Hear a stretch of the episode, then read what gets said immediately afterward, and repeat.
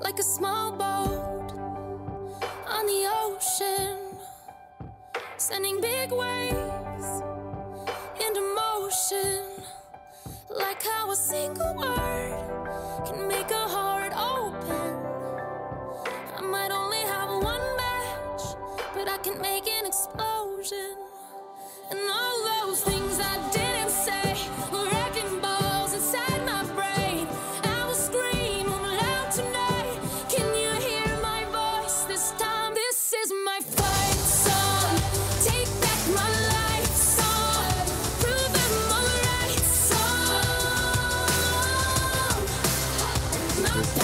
Power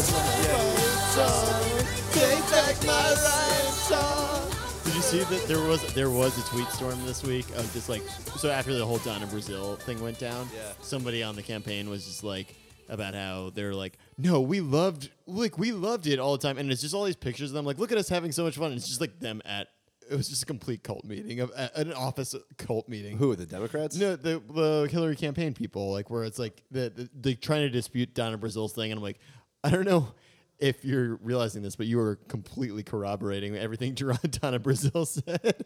Where it, like, um, and I, you know, I, I watched some of the interviews with her, and it, they were, I have mixed feelings about them, but um, I feel like she's kind of also trying to cover her own ass a little bit. Yeah, she wants to get a job with uh, our revolution going forward. Now you- she's yeah. she, they're they're the horse to bet on in 2020. But the but the but the best part was there was that like they had an office like this is our fight song sing along and it was almost yeah. and it was like you know you ever see that you ever watch that documentary about Walmart and they have like the Walmart like cheers in the morning or whatever it was No. like it was like that though Oh, it was like so there's a documentary about Walmart where it's like they have a meeting of all the Walmart people Wait, and they so- do they- they- Sorry, go on, yeah. no that's just about it it's just like it's just as cultish and as like fuck as sick as you'd imagine Well, cult, but I mean, like companies can be cultish. Are you saying that they made them sing specifically fight song in the morning? I don't know if they made them. They're just like it's just a bu- group of hundred people, all just like doped up on sodium pentothal. Be, in a pit, be like, "This is my song." Um, well, uh, welcome to the show. Uh, Infinity License episode twenty. 20. uh, I'm Lenny DeFranco, I'm Brian Pisano. and this is our fight song.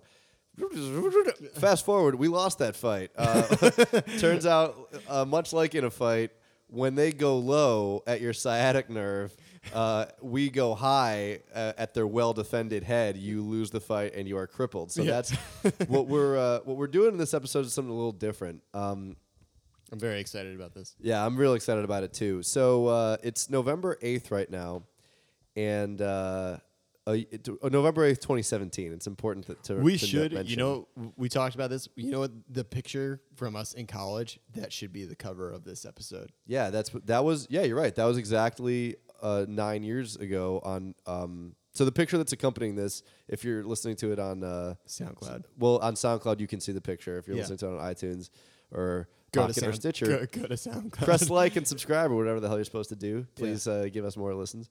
But um, but on SoundCloud is a picture of us uh, that was taken on o- Obama's election night, 2008, uh, November 7th or 4th, November 4th, November fourth, I think it was. and um, or whenever it was, it was that night, and uh, we were so young and idealistic and. Uh, uh, yeah, the world was crazy then too. I mean, we were going through a huge crisis. We're going through a huge crisis, but there was, you know what there was in the air, Lenny? hope. Hope. Yeah, It was hope. I remember Shepard that. Fairey had made a poster that we all loved as as stupid millennial college students. dude i th- you know what's funny is that the um the sort of naive guileless love that i had for obama back then i still i can't get rid of that like he's Yeah, gonna have to well- really really fuck up and totally pivot to be a cynical manipulator He's also a hometown hero for you. Oh, he is It- totally yeah. absolutely Yeah. i actually ha- had a memory uh, recently that um this girl dara uh, who I'll shout, Dara Carroll. Her name is Dara Carroll. Uh, she is a good memory involving her. Dara, if you're out there, what's up? I haven't talked to you in ten years, but um, she was uh, involved in. Um, well, so first of all, I'm from uh, River Forest, but I'm from, but mostly Oak Park, Illinois, and, Ob- which is a, a liberal hotbed outside of Chicago, immediately outside of Chicago on the west side. And um, Obama was a rising politician, and uh, he'd already made a name for himself. And in like 2004, um, and I think even earlier than that, he was pretty active in Oak Park. He was he was seen frequently around town, and uh, I remember uh, I when I was in high school, everyone was obsessed with him. Like he was a huge name, so it was literally like a local hero who became president. Well, he, that was And his I- big moment in the John Kerry uh, or the in Dem- 2004, the, yeah, the the Democratic, yeah. And I was actually recording an album with my band at the time. Shout out to someone else, uh, our band Orange Cone. Yeah. we had one song about how we felt like we shouldn't be pressured to drink.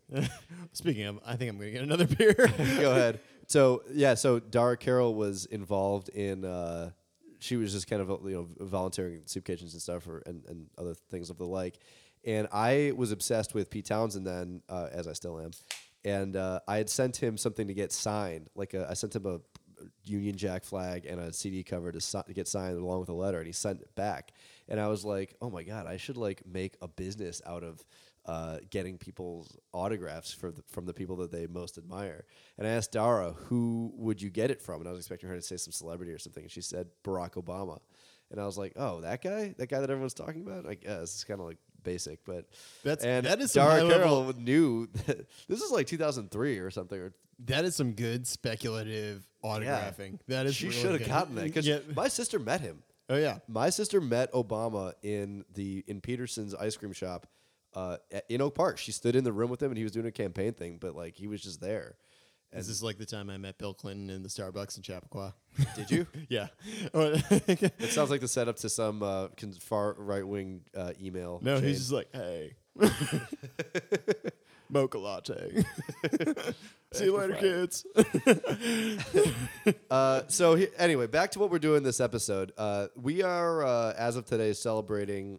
Day, DJT. Day. Da- day. DJTJ. DJTJ. So uh, this was a baffling moment. Uh, a year ago today, I was. Yeah, well, let's talk about what exactly was going on a year ago today. So what, a what year happened ago to today, you? I spent the entire day. I spent all of November eighth, two thousand sixteen. Um, I was walking around. We got the day off because we were supposed to go vote. Uh, mistake. uh, do not let the people have their voices heard. It does not always turn out well. Yeah. Uh, I was walking around all day. Uh, I think it was a warm day, as far as I remember.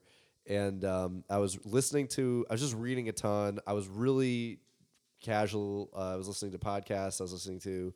Uh, I was watching a Frontline documentary for like the second time about how excited that was about Donald Trump and Hillary Clinton, making me excited to have her as president. I was talking to my mom and completely assuaging her like, "There's no chance he's going to win. That so many electoral uh, map uh, dominoes would have to fall in a very unlikely way for him to win." And then I uh, later that night I hung out with my friend Tom Quinn. I'm sorry, Tom. I hung out with my friend Tom McKay, who's actually coming on the podcast um, in a couple weeks. Future guest, Tom McKay. Yeah, he he was working at Mic at the time, and I went to the Mic offices uh, for the election, and they had ordered Shake Shack, uh, and they had drinks, and it was gonna be a big Hillary love fest. It was it was the it was J- Javits Center 0.5, not Yeah. 2.0. But Yeah, it th- was this is yeah, this is the the center of the the sort of liberalism that makes everyone in the world infuriated because it was in the middle of the World Trade Center built uh, uh, uh, tower. Their office was full of WTC one or WTC seven, which are like the, to- the like. uh, I- this is the autistic big building one. part of it. The big, Yeah, one, the number one, one. yeah, the number one that didn't fall down. Yeah, the, the one that they built back up. Yeah, in the middle of World Trade Center one, and uh, it was like the 80th floor or something like that. And um, that's pretty high up there. well, whatever, 60th. Yeah. And uh, anyway, so it was this newsroom full of these, you know, like very, very successful 23 year olds who were telling us, th- you know, in the rest of the world how we should comport ourselves and what we shouldn't tweet. You were at the epicenter of wokeness. I was at the epicenter of wokeness. This was the crowd that you know what? Not only was I at the epicenter of wokeness, but it was also the epicenter of the Venn diagram where where the Bernie enthusiasts, but also the Hillary like Hillary is Bay enthusiasts kind of met. Um, that was this, and watching that the as the results slowly roll in was quite something to be a part of. It, and it was to the, it was something where I was feeling this deep dread. I literally lost my appetite. I mean, I had a, a, a Shake Shack sandwich in front of me and I couldn't finish it Oh, because I was so sick with watching that. I was like, oh my god, fucking won Virginia, he won, or, Yeah, or Pennsylvania. Did he win Virginia? You won. Pen- No, you won. Pen- Hillary squeaked out Virginia. Virginia, okay. But uh, he, Uh, he, he won won Pens- Florida. They he called won Florida pretty Florida, early. Pennsylvania, Um, I mean, all the other ones. I think Michigan went at some Mi- point. mi- and- like it was and when then it was I when think Wisconsin was when- Wisconsin was yeah. like when it was uh, well first of all I knew it was it was dead in the water as because as Ohio goes so so goes the Oh nation. yeah, the Ohio went pretty quickly. Um, so Ohio was over, and then that's when I so to insert my, uh, not to cut off your story. Or, I'll well, let let- I'll just finish because as as I was as I watched this, as I watched the the chatter slowly die down in this office, I went from feeling uh, sort of resentful to them to be feeling completely. Uh, resentful of them just because I'm like this is the, the you know this is the epicenter of this sort of entitled uh, online journalism bullshit. Um, to uh, to feeling uh, completely bereft. Like I, I, I was in, I was disconsolate. Everyone was, um, and but I also felt like, man, fuck these people. Like they are not not feeling so high now, are you? All you like little elite Yeah. liberals. And uh, they eventually asked all the visitors to to leave because they had to ha- kind of regroup. All their storylines that everyone was, all the stories everyone was working on the whole night was uh, people had finished articles already that they Right. were ready to publish when it was appropriate and they had to start over again. So it was more work for them. They were going to have a late night that night. Everyone was crying. Um, they had a. It was the Dewey Dewey versus Truman kind of of the yeah, internet. totally. Yeah, Yeah, like- except for with the internet age, you can you don't have to. Uh, you haven't hit publish yet. Yeah. But uh, they had a, a, a rallying meeting with the. Okay, our voices are going to need need to be heard more now than ever. Like we're going to be, you know, it was real emotionally a part of. And the reason I bring it up is because it was something that kind of gave me insight into both. Uh, I, I felt naturally just terrible verklempt at, at the actual news itself, but also I was sort of voyeuristically being like, yeah, fuck these people. Like I, I'm not ha- unhappy to see them taken down a notch in their surety and that they live coast through their easy lives with. Yeah. Um, you know, I, I I had not that experience. I, we hosted, but we ho- I had a similar feeling. I had a similar sentiment for sure. And I guess I'll tell a quick a quick anecdote. So mine, I was just we just had people over, people our friends in the neighborhood over to our apartment. Like let's like let's order some pizza, have some like wine and beers, and watch the results come in. Keep going, keep going. Yeah. Let's get Meg in here. Yeah, Meg, Meg, you want to join us? We're recording right now. You want to come in here real quick? please. We're talking about election night uh, last year. Hey, we're we're joined by a special guest, Crooked Meg. Crooked Meg. She's first appearance on the podcast. Yeah, long time, uh, long time. long time listener via the living room. Uh, Crooked Meg, uh, what did you t- take us through? Uh, what your experience was like on uh, election night last year, uh, exactly a year ago? Um, well, we were in this apartment Uh-huh. um, with a few friends, Mm-hmm. and we had gotten some champagne. We were anticipating a very different turnout, obviously. And um, we had some pessimists in the room that were predicting things. Who was the pessimist? Well, Kate was the biggest one. Actually, it's kind of funny. Our biggest Hillary supporter was the, knew. was the biggest pessimist, the which should have been the indicator from the whole time. Yeah, she knew. Like she, she was the one. Yeah, uh, that, uh, like so. Yeah, that, that- So, uh, yeah, but the optimists were really trying to keep the faith, and um, slowly but surely, um, things unfolded as they did, and uh, people started leaving. The champagne was never opened, unfortunately. Wait, really? I yeah, feel no, like we opened the champagne months later, and I remember being like, "Ooh, I don't know how I feel about this." I definitely got. Well, here's the thing. John and I definitely opened up a couple extra bottles. Of Oh, there were other bottles, but it was something symbolic about the champagne. Because I remember a showing up to work the next day real hungover. Well, like- yeah, you and I ended up being the last, obviously, men standing Yeah. here in this apartment. We drank a Meg, lot. we don't use gendered terms on this podcast. exactly. um, we ended up drinking a lot, and then I remember we went for a walk at like three or four in the morning Yeah, it was and pretty late. talked about seceding from the union. which is also which is also the question. We were like, we were either we got to secede or we have to move to another country. Obviously, neither of those have happened. I have proposed. Uh, You got to move to Long Island for secession talk. well, I, mean, hey, we'll, we'll resume that conversation later. Crooked Meg always trying to get me to move to Long Island. Technically, we are on Long Island right now. Geographically, we are on Long Island. Um, it's been a pleasure, guys. Thanks. well, that, welcome to the podcast, Crooked. Meg. Yeah, Meg. welcome to the podcast. a recurring Meg. recurring character, C- Crooked Meg. It's a character. Um, but yeah, so that was it. And then we got really drunk. Apparently, John Murray, also future podcast guest to be determined, um, he got so drunk and then went home and said to Kate that, uh, long for his significant other, l- left and then was like he stayed and hung out and then we had like a late night chat on the roof and then he got, went home apparently really drunk to Kate and was like, "All right, that's it. We got to start America too." so I think we were all thinking stuff like that. I mean, I thought there was going to be like a, you know, Tom was real sad. It was terrible. It was a terrible night. It was, but at the same time, I have to say, watching this happen, it, it, it wasn't just one of the things I always um, think about whether this will come through when when future generations look back on this. Um, this whole event that happened, and by the way, we're gonna do a long episode today uh, because get ready, this buckle in, is- folks. Buckle in, fo- I mean, you can already see what the time is. We don't know what the time is going to be, but you can. Because this is we're, we're doing this basically for posterity. I think. I think it's important to to ha- capture the oral history of how this happened.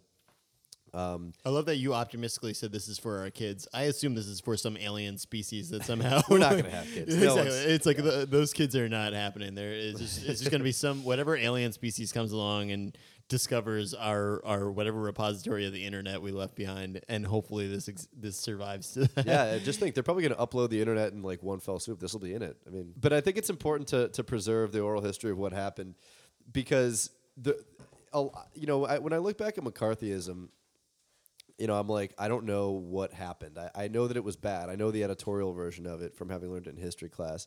But I remember talking to my grandmother once, who was uh, not especially enlightened at any point in her life. Um, and I asked her, "So, do you have any memories of McCarthyism?" And she said, "Yeah, John McCarthy. Yeah, well, they had a lot of communists in the government. You know, they had to find them." And I was like, that was the first time I was ever like, "Oh shit!" There were, you know, this was a living, logical conclusion to a lot of people. You know that, and Right. So well, because of like the media quality at the time, and like the, there, there was a lot of. I mean, there was a lot of uh, concurring things going on to convince regular regular folk that there were com- and actually there were communists in the government. Well, maybe some, but Yeah, not, um, not- I'm sure Arthur Miller wasn't one of them. Maybe he was. I don't know. Uh, but um, anyway, th- so the point is, is that making it like just clear what exactly, like we lost our mind in this in Oh, this yeah. election, and, and, and making sure that that remains clear and like what what actually happened is still a matter of active debate. Um, but I think it's important to to point out that uh, what what I was going to say about the um, th- it was also thrilling. Like watching the entire lead up, uh, watching Trump t- take on a field and, and, and defeat a field of 16 other Republicans, many of whom were very conservative. Scott Walker, Union Buster, Ted Cruz, uh, and Paul and um, Marco Rubio were former Tea Party darlings. Uh, it was not a matter of conservatism. It was something else happening. Right. And the, the, uh, Trump had the fewest bona fides of anyone up there. He had the fewest ideas. He was the dumbest. Um, and uh, the, Well, the I- whole other gamut. I mean, there was Chris Christie, who was a probably could have.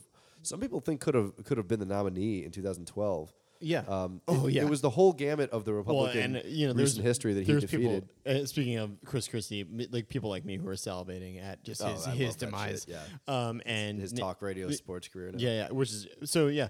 But I think so. I think actually that day we can point to there were two moments in our. I think our generation oftentimes, especially, and a lot of people have said this. I think growing up, especially as children, until 9-11, a lot of us growing up in like a post a post Soviet like uh, America unipolar hegemony world were like thought were the Fukuyama school of thought were like we live in this post history world where it's like we just and the, so besides 9/11 and the election of Donald J, J. Trump were the were the two biggest reminders that it's like history is an active part of our lives. It's Yeah. not this finite it's not a stasis. It's like we live in we live in a dynamic, not a static world. We live in a place where things can change and like and you have to kind of savor whether whether it's institutions or things that you value or whatever. It's like they're not permanent fixtures. They're not permanent, and, and absolutely, absolutely, that's exactly the conclusion that I reached at the time. And and not only is is the world changing just ontologically, like as a matter of necessity, everything in the universe changes, but also it, it felt like such a violation on election night that this this you know complete uh, aber- aberration should become should enter the same office that like Lincoln and Roosevelt and Washington had held.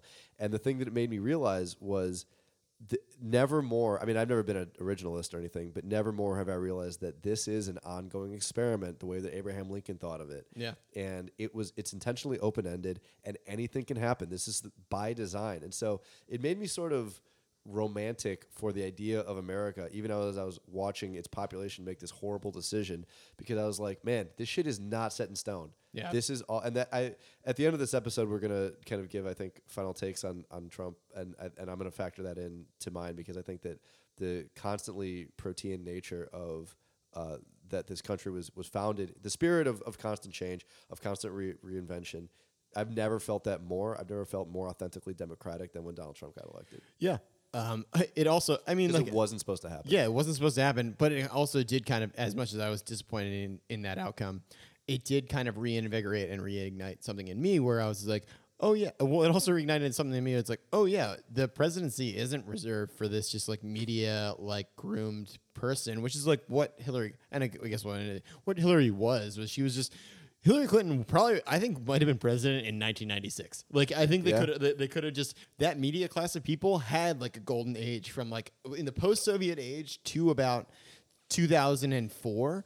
They they had this like kind of golden age where the only w- the only channel of information was CNN, Fox News, MSNBC, and then like CBS, ABC, and those kind of things. So mainstream media channels, and then uh, like in the so she had this window I think in for between like 1992 and 2004 uh, in uh, where she like the the norms and institutions of our society were like upheld by a media class that only like lived in this like kind of this kind of bubble i- insulator. But now we just live in this like flat like like Pepe the Frog is part of our common cultural Yeah, consciousness. it has the, the internet totally has flattened everything. Yeah, so it's flattened everything in a way that it's like, well, now it's like, so it's given also, but emboldened me in this way. It's like, okay, well, technology has shaped our lives now, and it, and it doesn't matter that you have to be this like person who was groomed and has all these credentials by the media class. It's just like, no, you can just you can be an asshole, like over over leveraged billionaire who who builds gold towers, or just be like a regular person and Totally. and- yeah, and like Randy Bryce or whatever, like, uh, yeah, Uh, so what we're gonna do in this episode is uh, something a little bit different. We're going to we we're the the idea of where Trump came from and how he became president is still a matter of active debate. Um, we're going to try to find out what the real answer is, and the way we're going to do that is because there are many many factors that went into uh, this outcome. We've laid out. We've tried to identify a number of them. We've got sixteen. We actually got seventeen. We laid them out in a March Madness bracket, and we're gonna just compete them against each other until we find out the one true uh, reason that Trump got elected. So let's get to the bracket. Okay, so I guess we'll start off by reading off the titles of all of these different reasons why Trump got elected. Uh, Brian, go ahead. All right. So here are the categories. So here's the matchups, everybody. No seeds. We're just going straight anarchy. Complexity. Democrats completely out of touch. Ecological disasters. Racism. Uh, complete fluke. Uh, the rise of extremism. Uh, minorities and their lack of voting. Uh, what's the play-in category, Lenny? Uh, where? But down the bottom left.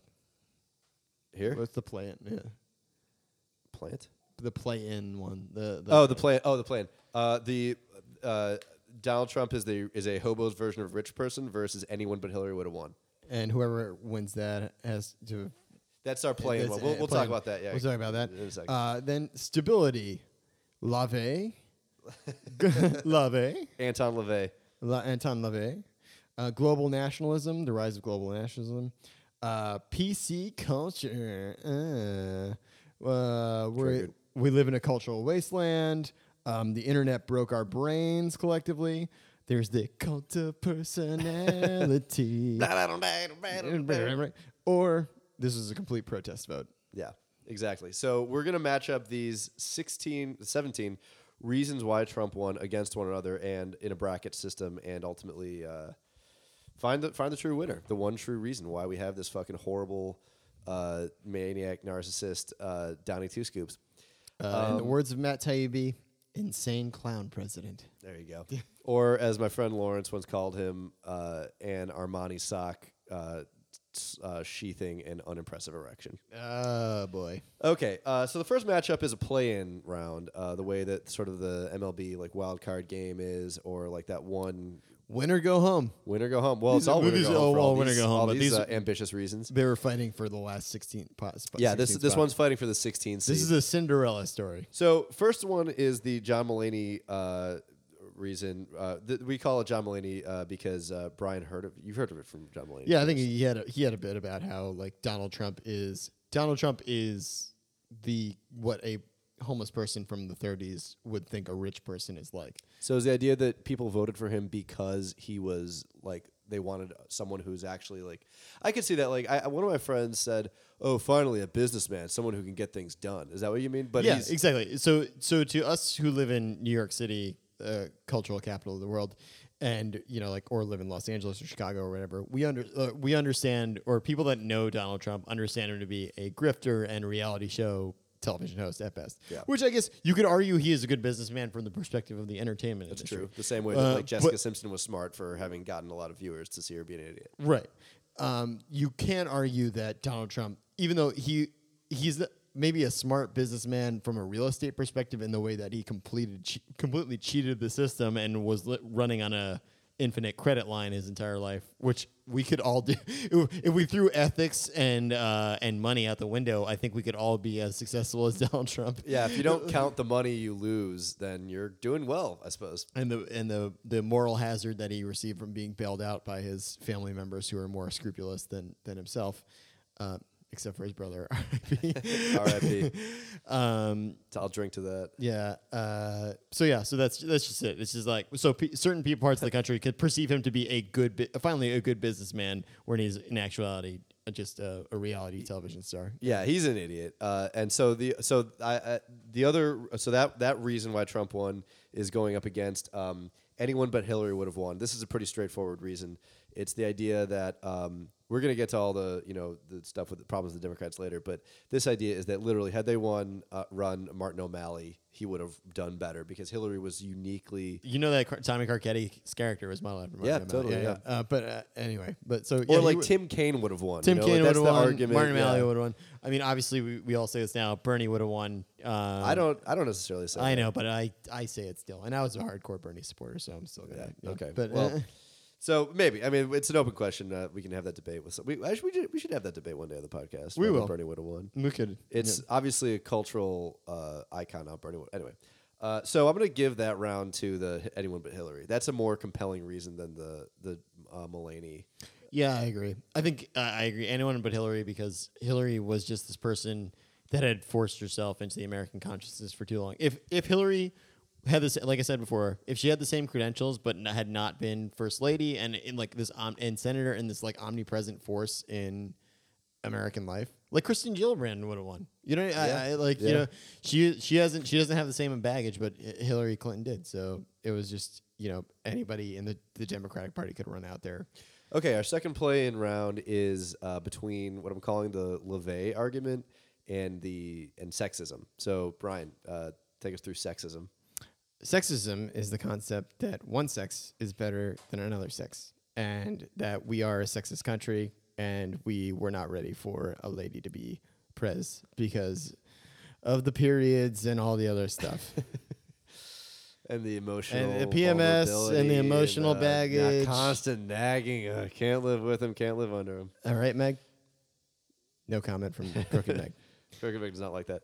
Uh, I think that the, I think sexism actually played a huge role in this. Uh, I think that if Hillary were a man, she was not a, a great candidate by any stretch, but um, she well, actually, that's not true. She was a great candidate in terms of she understood how the government worked. Uh, I think that um, I mean we could certainly talk about this later, but I think that after years of watching Obama kind of find his sea legs, figuring out how to actually be appropriately cynical in getting things done, I was ready for someone who was actually able to advance the legislative agenda. Um, and I would have I would have gone for something like that. And I think that a lot of people probably would have been more down with her if she just frankly was not a woman. Honestly, the most complicating or most complex part of the sexism argument to me is by sheer voting numbers, the amount of women that voted against Hillary. That's a totally fair point. I think you could counter that by saying, uh, you know, the patriarchy's so ingrained that um, Yeah. it, you know that that women were not able to see, especially real traditional conservative. I ones. introduced that idea because I'm wrestling with this concept just now. Is that is the whole idea? So I think it is a valid it is a valid point. Um, sexism definitely had a, a role to play in it. Its role to the extent that I can pl- I can assess it. I don't know. Um, So let's move on to the uh, LaVey argument that it's going up against. The, the, Anton LaVey was a uh, wa- was the founder of the, the Church of Satan, I think, um, and basically hail what- Satan. hail Satan.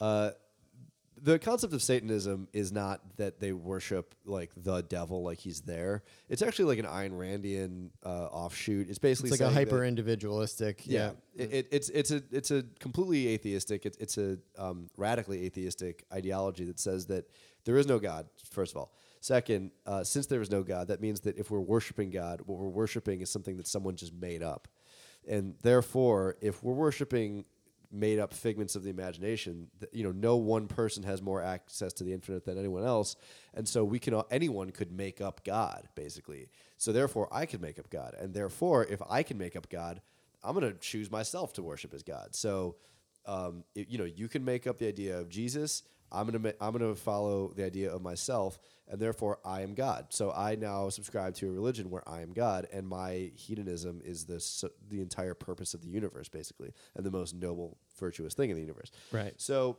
the idea that it's sort of this Dionysian with like a real edge, like a real 4chan edge to it. um, and so the idea is basically just that there's so many opinions out there uh, that are talking so loudly that everyone's like emboldened to just go with their id and listen to what they want, which kind of fractures society. So sort of this like you know, like Brad Goodman, do what you feel like uh, day in the in we the got to cut entire in the, country. the Brad Good, Goodman. Be like boy, be like boy, and then Lisa goes, "He's just peddling easy answers," and Carl runs by, "Ed, how?"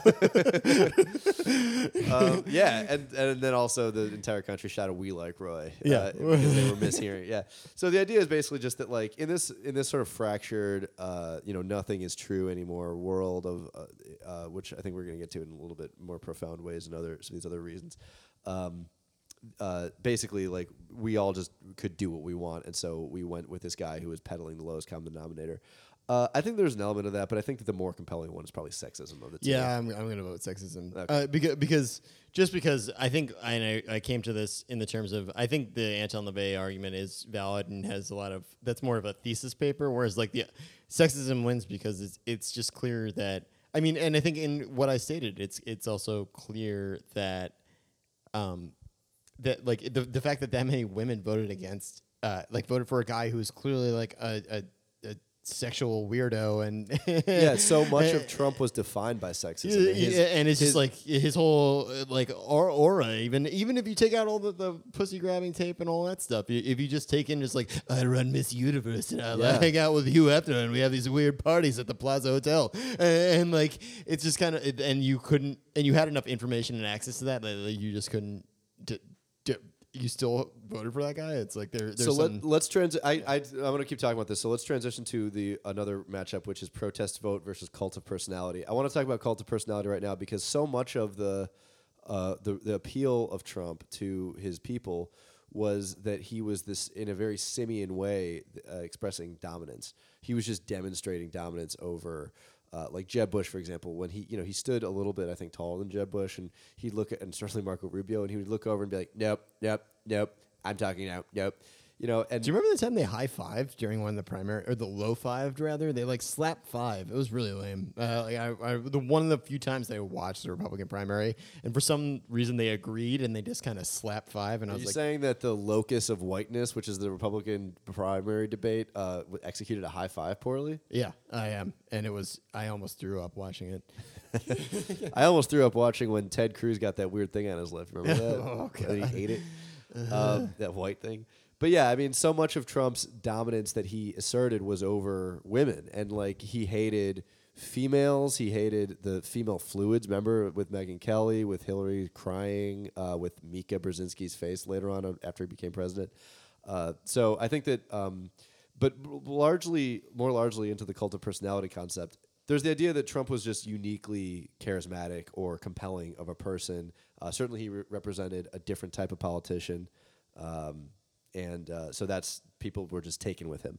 Uh, the other one is is protest vote. Um, would you like to speak to protest vote? The idea that we just this was a Well, I think it, yeah, they uh, they saw kind of similar to before, but they, they saw a person who's been a part of the establishment that's not been working out for them, and they're just like, well, whatever my material circumstance, I tried this with Barack Obama, and that, I think that explains the certain the group of voters who voted for Obama and then voted for Trump, is the are the group of people who put a protest vote up. They're like, look, I, I sat with eight years of Obama, and my material circumstances have gotten worse. Uh, there, and so I'm I, I have nothing to lose and everything to gain by voting for this guy who's materially promising me the world. Yeah.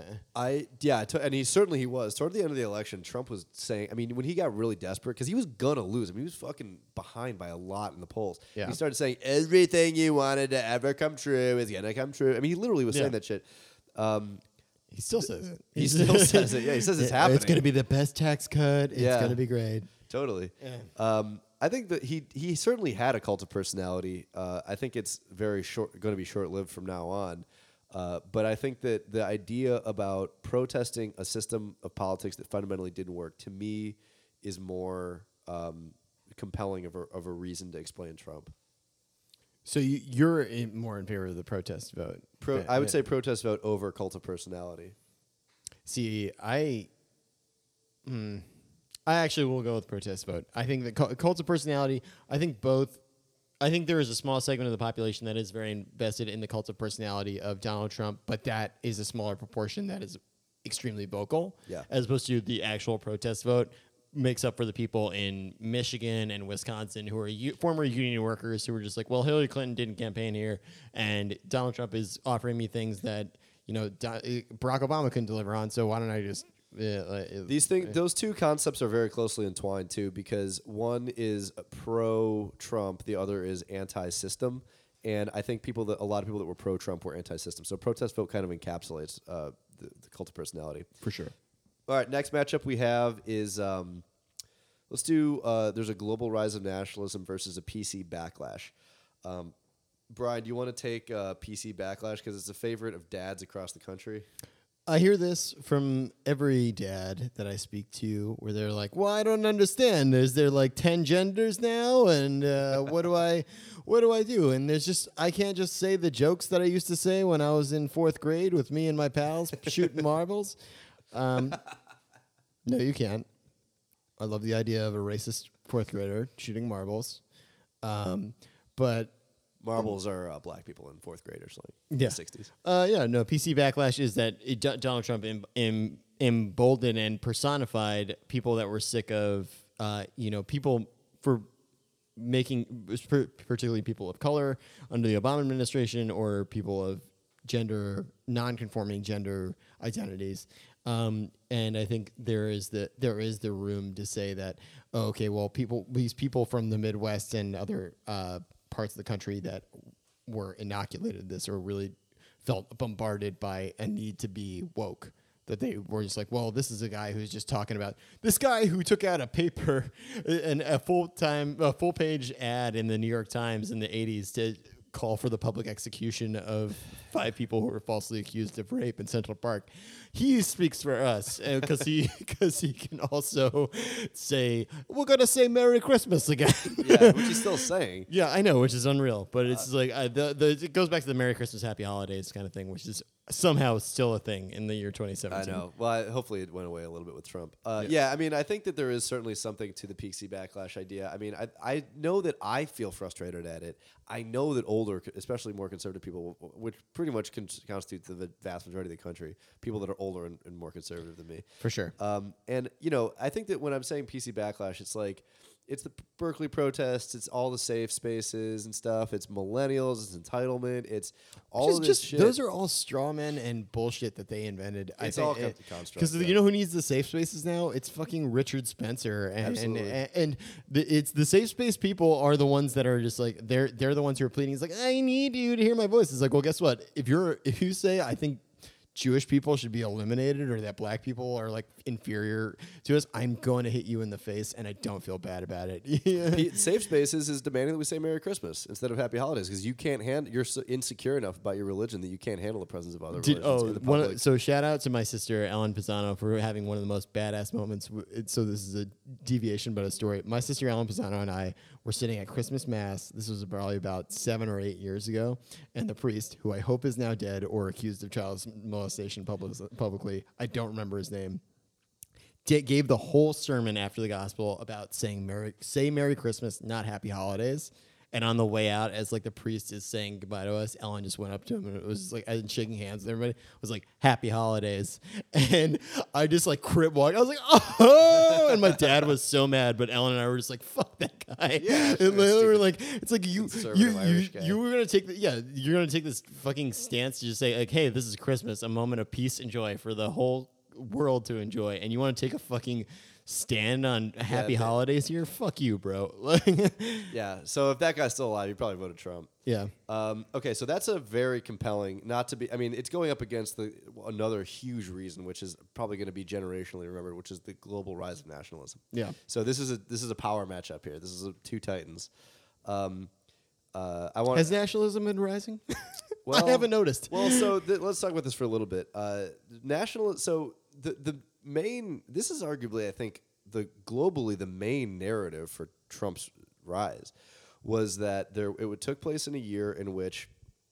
Actually, it started. The first thing that happened that was sort of globally national nationalistic that I was aware of in 2016 was that Colombia had negotiated an end to the longstanding war with the FARC, which are Marxist guerrillas that had been fighting against them for a long time. They, they- Columbia University has been fighting the FARC the whole time. no, Columbia's been fighting Harlem residents for a long time. Um, they negotiated a peaceful end, and they were going to let them reintegrate into society. And this sort of right wing, uh, punitively minded wing of, of Colombians voted in. For some reason, they held a plebiscite to say, you know, say, do we agree with the terms of this this peaceful surrender? We're going to let these guerrillas come back into society, and they said no, we reject it.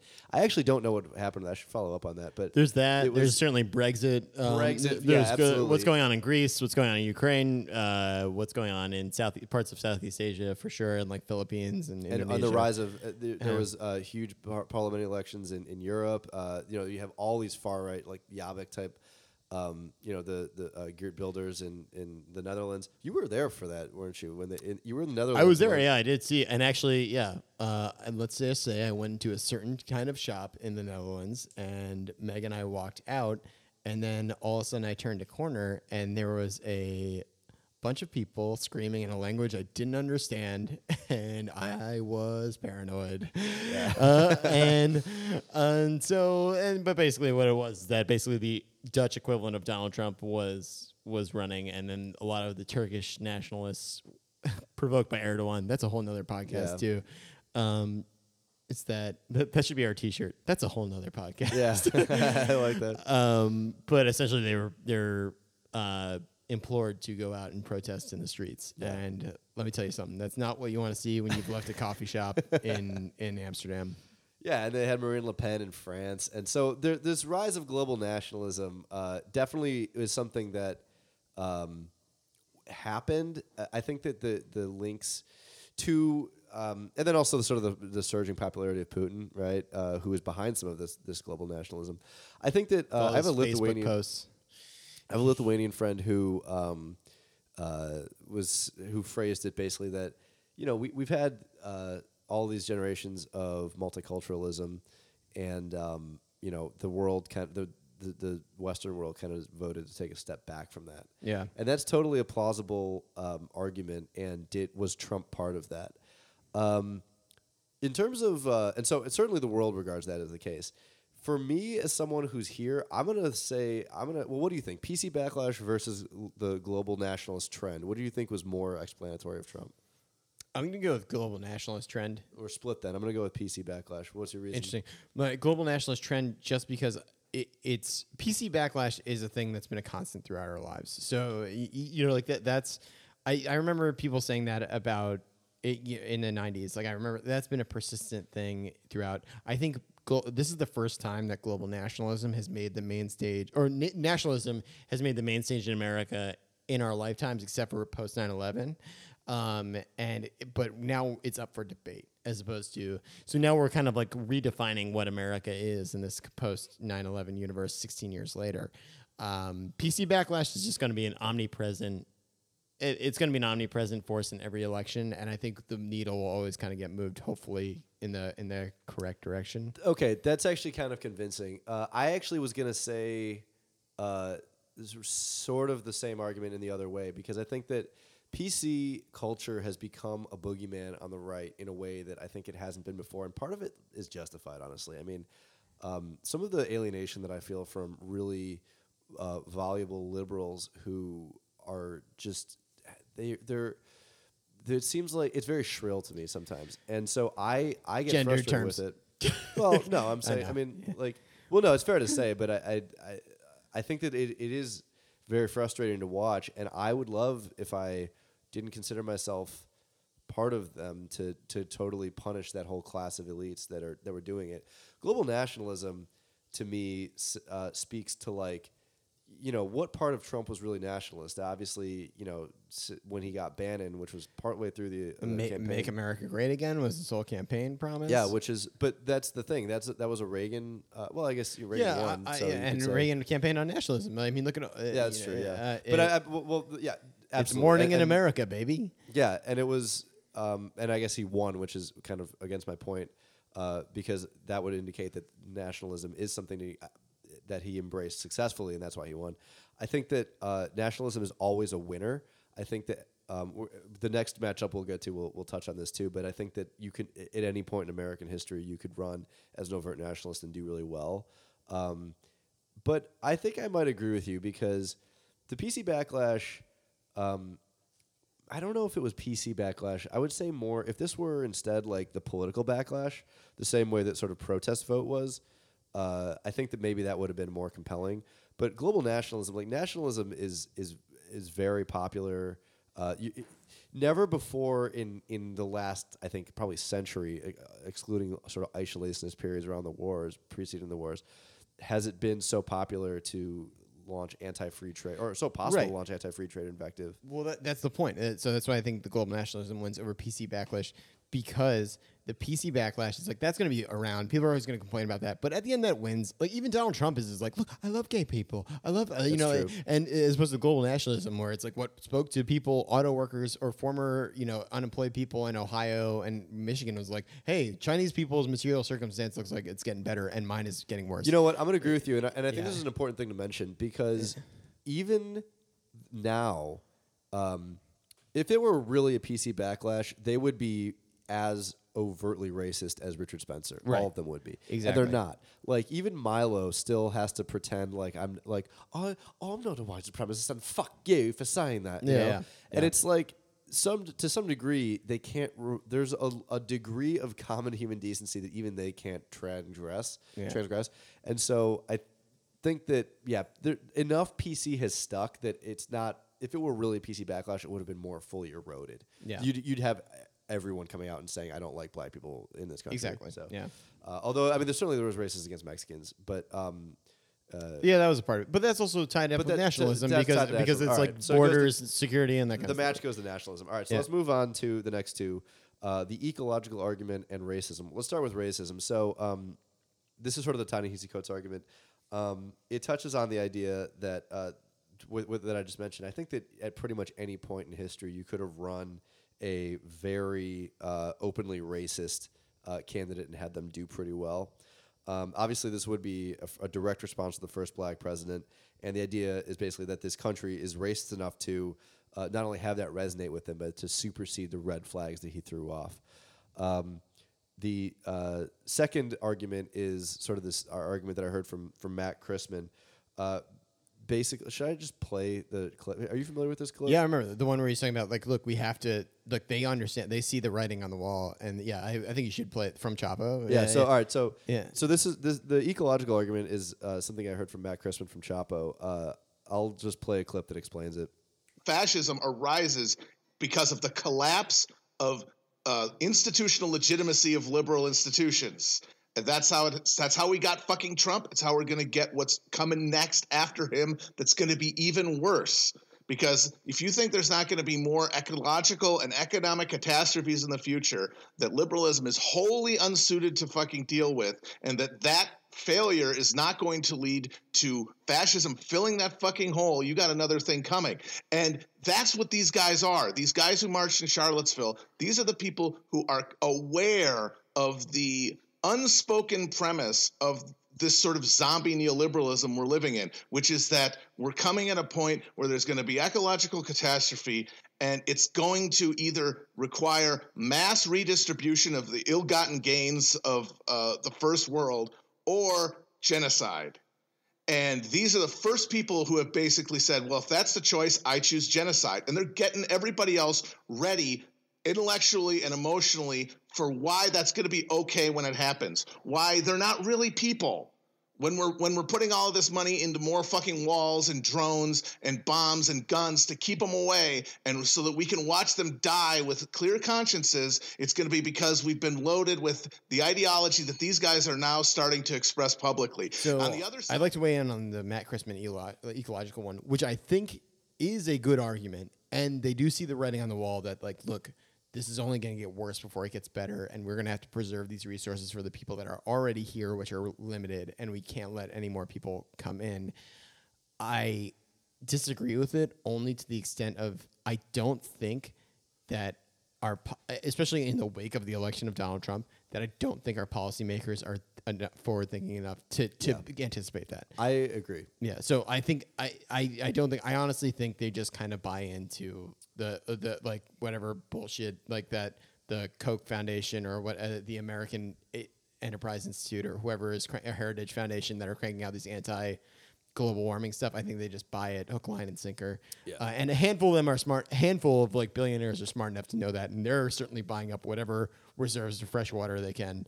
But I don't think that our policymakers are smart enough. to I agree. The idea that the people who who actively deny global warming secretly know that it's coming and are using that to uh, j- just spread the affliction around poor people and minorities is unconvincing to me. Yeah. Uh, the other argument is racism. Do you have anything to say about the idea that we're actually let, we'll talk about racism later.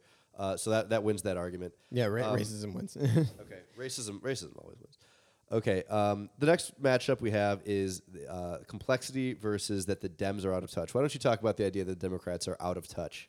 well, it's it's kind of interesting in the wake of yesterday's election because they did they did win some seats in a lot of legislatures, but I do still think they are out of touch. Um, the Democrat, the, the idea, the argument that they put forth, where the Democratic Party is kind of beholden to this neoliberal, conservative, liberal mindset of, hey, we still have to cooperate with Wall Street.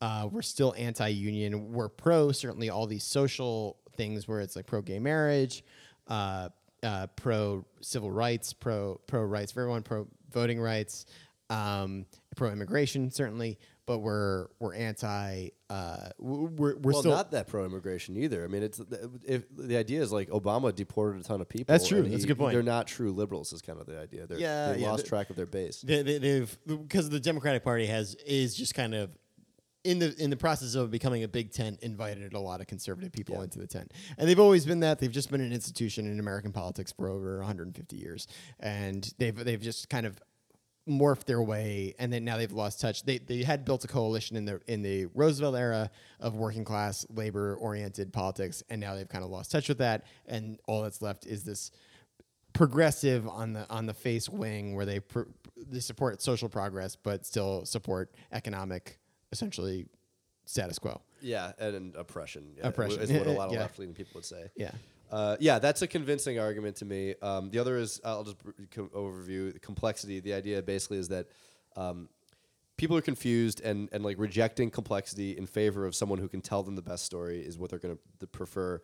Um, like this entire everything in society is on shifting ground, and uh, people are not meant to exist among this much complexity. So we're rejecting the explanations of elites.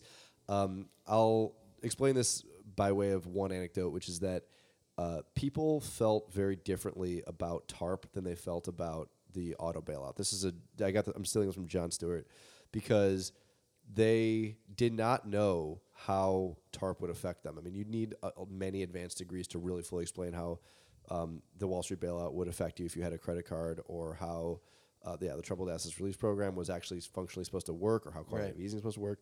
There's all these he- hugely technological things, but then you talk about the auto bailout. And you all of a sudden you're like, oh wait, I know what GM does. They make those shitty cars I don't like. I don't, you know, fuck them. And it's, and it's greedy Right. union people who want more. So the complexity that that's sort of the, the concept of complexity. I got this from someone who was talking about sandpile theory, which is the idea that um, which which touches on the idea that you you keep adding grains of sand to a pile and it changes in ways that you cannot predict. And so we live in a very in a, in a world of technocracy of specialization. A lot of this the baseline skills you need, uh, whether it's uh, operating a computer, understanding the baselines of economics, um, you know, understanding the changing grounds of social media, you know, to not get burned. Um, it's really complicated. We live in a super complex world, and Donald Trump certainly served to simplify it a lot. He told a story that had heroes, villains. Well, he was the only hero, and, and his followers, um, and simple solutions. Everything was reduced down to you know beyond the point of inanity, uh, and it totally served as a salve to that. And I think that to people who saw complexity uh, as a threat, it was like finally someone who gets it, as opposed to someone who will coddle me. Yeah. Um, but so, th- are the Dems more out of touch, or is it more that people were retreating to the safety of simple, simple sound bites? What do you think, Brian? I think it's the simplicity. I think that's the same reason why uh, Bernie Sanders resonated with so, so many people. It's it, it's because he had a simple, consistent message. So it also that corroborates the Dems being out of touch. But like, but I think it's it's complexity is the key because Bernie Sanders figured that out there, and it's the same thing where it's like yeah, pe- people don't. They, they just need a simple message. It's like, hey, I'm going to make your life better. This is how. I don't need to explain. I don't need to explain why. Okay, well, instead of fifteen dollars an hour, I'll give you twelve fifty an hour or whatever it is. It's just like, look, I'll give, I'm gonna give you everything, or, or I'm gonna give you everything. It's gonna be fantastic. Like it's just people just needed that. It's just you, you, you people don't have time in their lives between their five jobs or oxycodone addiction to just like do full blown analysis on what a two percent increase on the minimum wage yeah. would, would mean. and So I think just that, that that speaks to. Um, I'm gonna I'm gonna go with the same uh, same idea. Uh, it goes. it speaks to the next one we're gonna talk about too. The next matchup. um, but you know, it's kind of this indictment of the way Hillary ran the campaign, right? It was too technocratic. It was too. Uh, a little bit oblique. It, w- it was uh, vague. There was a lot of people who wanted her to be a little bit more of a demagogue, and I, I instinctively want to resist that. But I also acknowledge like that's the way elections happen, and you've got to be able to simplify it. And Trump figured that out. I mean, he figured out how to make it as simple a story as as possible. Hell, even Obama figured out. I mean, he has a, was a charismatic person, but he also just figured out like, hey, look, if I give people a simple one or two liners, like, hey, here's hope. I'm a young politician, and here's what I have to say, and things have been working for America. Let's try to do something. Totally, I totally agree. And even the optics of Obama kind of did a lot of that work for him because they were like, "Ooh, different, you know, young, yo- refreshing, yeah. young, cool black guy. Yeah. Uh, with, eh. Uh, next matchup is um, anyone but Hillary, which we were just talking about, and uh, versus minorities didn't vote. Why don't you go? So here, I'll uh, the- start with anyone but Hillary, especially related to the idea that we were just talking about um, with. Yeah. Yeah, uh, anyone but Hillary. Hillary is Hillary, and as many people have said before me, so this is not an original take, but Hillary Clinton essentially resembled to most of the country. Of she was the girl who, when the teacher was like, "Hey guys, class dismissed," was like, "Hold up, teach, you forgot to give us our homework." And you're just like, fuck you. Like, that's the, the, she, she's this omni, omnipresent force that we've all known throughout our lives who is just somebody who's just like kind of like in the background, just nagging you, and you don't even know why you don't like her.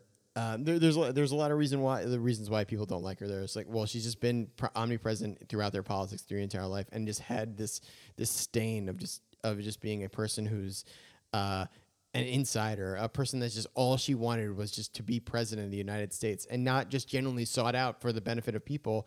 It was just that she's like, all I want is this blind ambition to be, which I respect. And even Donald Trump got points for it in the debate when they're like, you have to say something nice about each other. And that was one of the things that won over a lot of people. I think one of the over a lot of people that were on the fence was just like, you know what? I respect her because she doesn't give up. And I'll respect her for that too. But it's like, hey, maybe you should have given up because we're just not like we're not that invested in except for the people she surrounded herself with with were with were these Democratic Party sycophants who all went to GW or uh, Georgetown or like you know people that are just essentially politics nerds. The same people who would raise their hands and be like, "Nah, you forgot to give me my homework."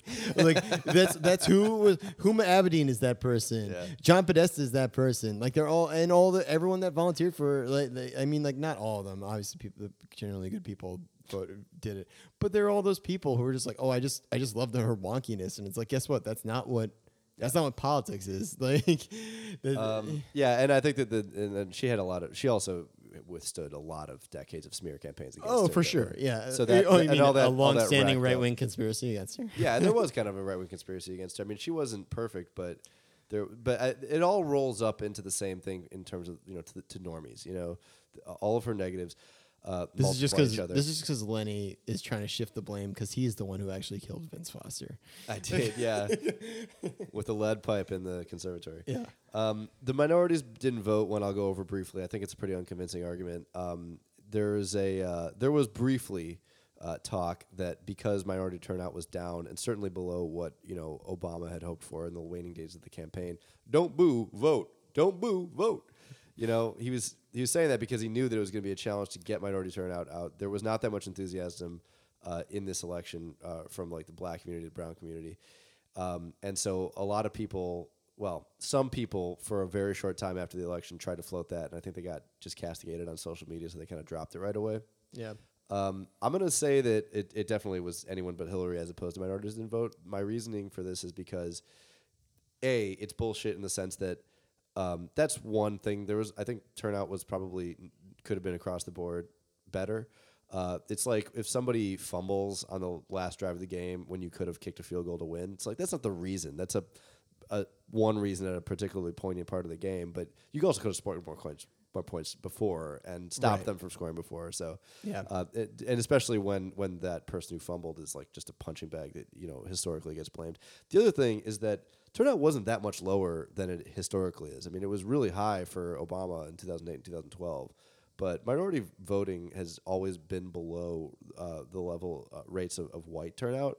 And um, For a lot for a lot of reasons. Uh, which, totally, which yeah, we, I mean, we yeah, discussed in this, this podcast. Is, yeah, this uh, we yeah with uh, refer to the Ryan Snow episode for the the um the difficulties that they've had in uh you know having polling places shut down or like the sheriff like in 2000 when Jeb Bush's Florida uh, state troopers just shut down the road to the polling place um you know absolutely but it it has always been lower Yeah. um the um for the last like 20 years the rate of uh Latino voters that are that don't vote are higher than the ones that do vote so um, Well, it- yeah, that- I don't think that's anything new. So I would I would give it to, um, and also it's just an unfair narrative because that's not the reason why this happened. I mean, fifty four percent of white women voted for Trump. That doesn't have anything to do with min- with minorities not showing up. Yeah, um, I agree. I think it, it was- certainly was a failing of a cam- campaign to um, to not engage or get the turnout of uh, of people of color as much, especially in the case of. I mean, it- I don't know what the statistics are Latino voters, but you think those people would have been c- certainly voting out of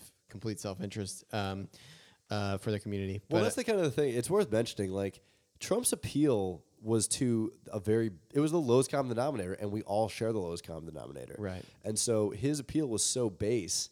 You know, you're seeing a man who is in charge. You know, by his own disposition, and uh, does what he wants.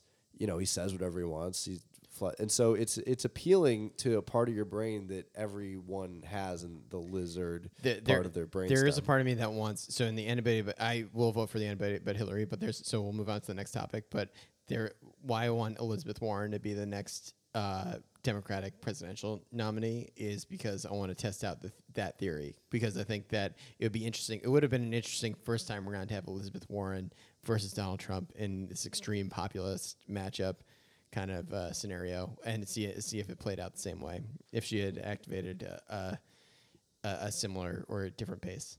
All right, so the next matchup is between uh, the culture is a dump and politics is trash uh, versus the internet broke our brains. Brian, take over. Internet broke our brains. The internet has completely broken our brains over the past 10 to 15 years. I mean, it's been in existence since the early 90s, but I think the reality of Web 2.0 is that we have broken brains by this constant information stream that we're receiving. So it, that is that is designed, and there's an, an explicit industry that is designed to keep you distracted and keep your the part of your lizard brain active that just goes, but I gotta like something's going on where and and it, it's clearly exemplified in the rise of fake news and in the rise of people just being completely reactionary and just and just screaming stuff into the void onto this public forum that is like Twitter or Facebook or whatever it is.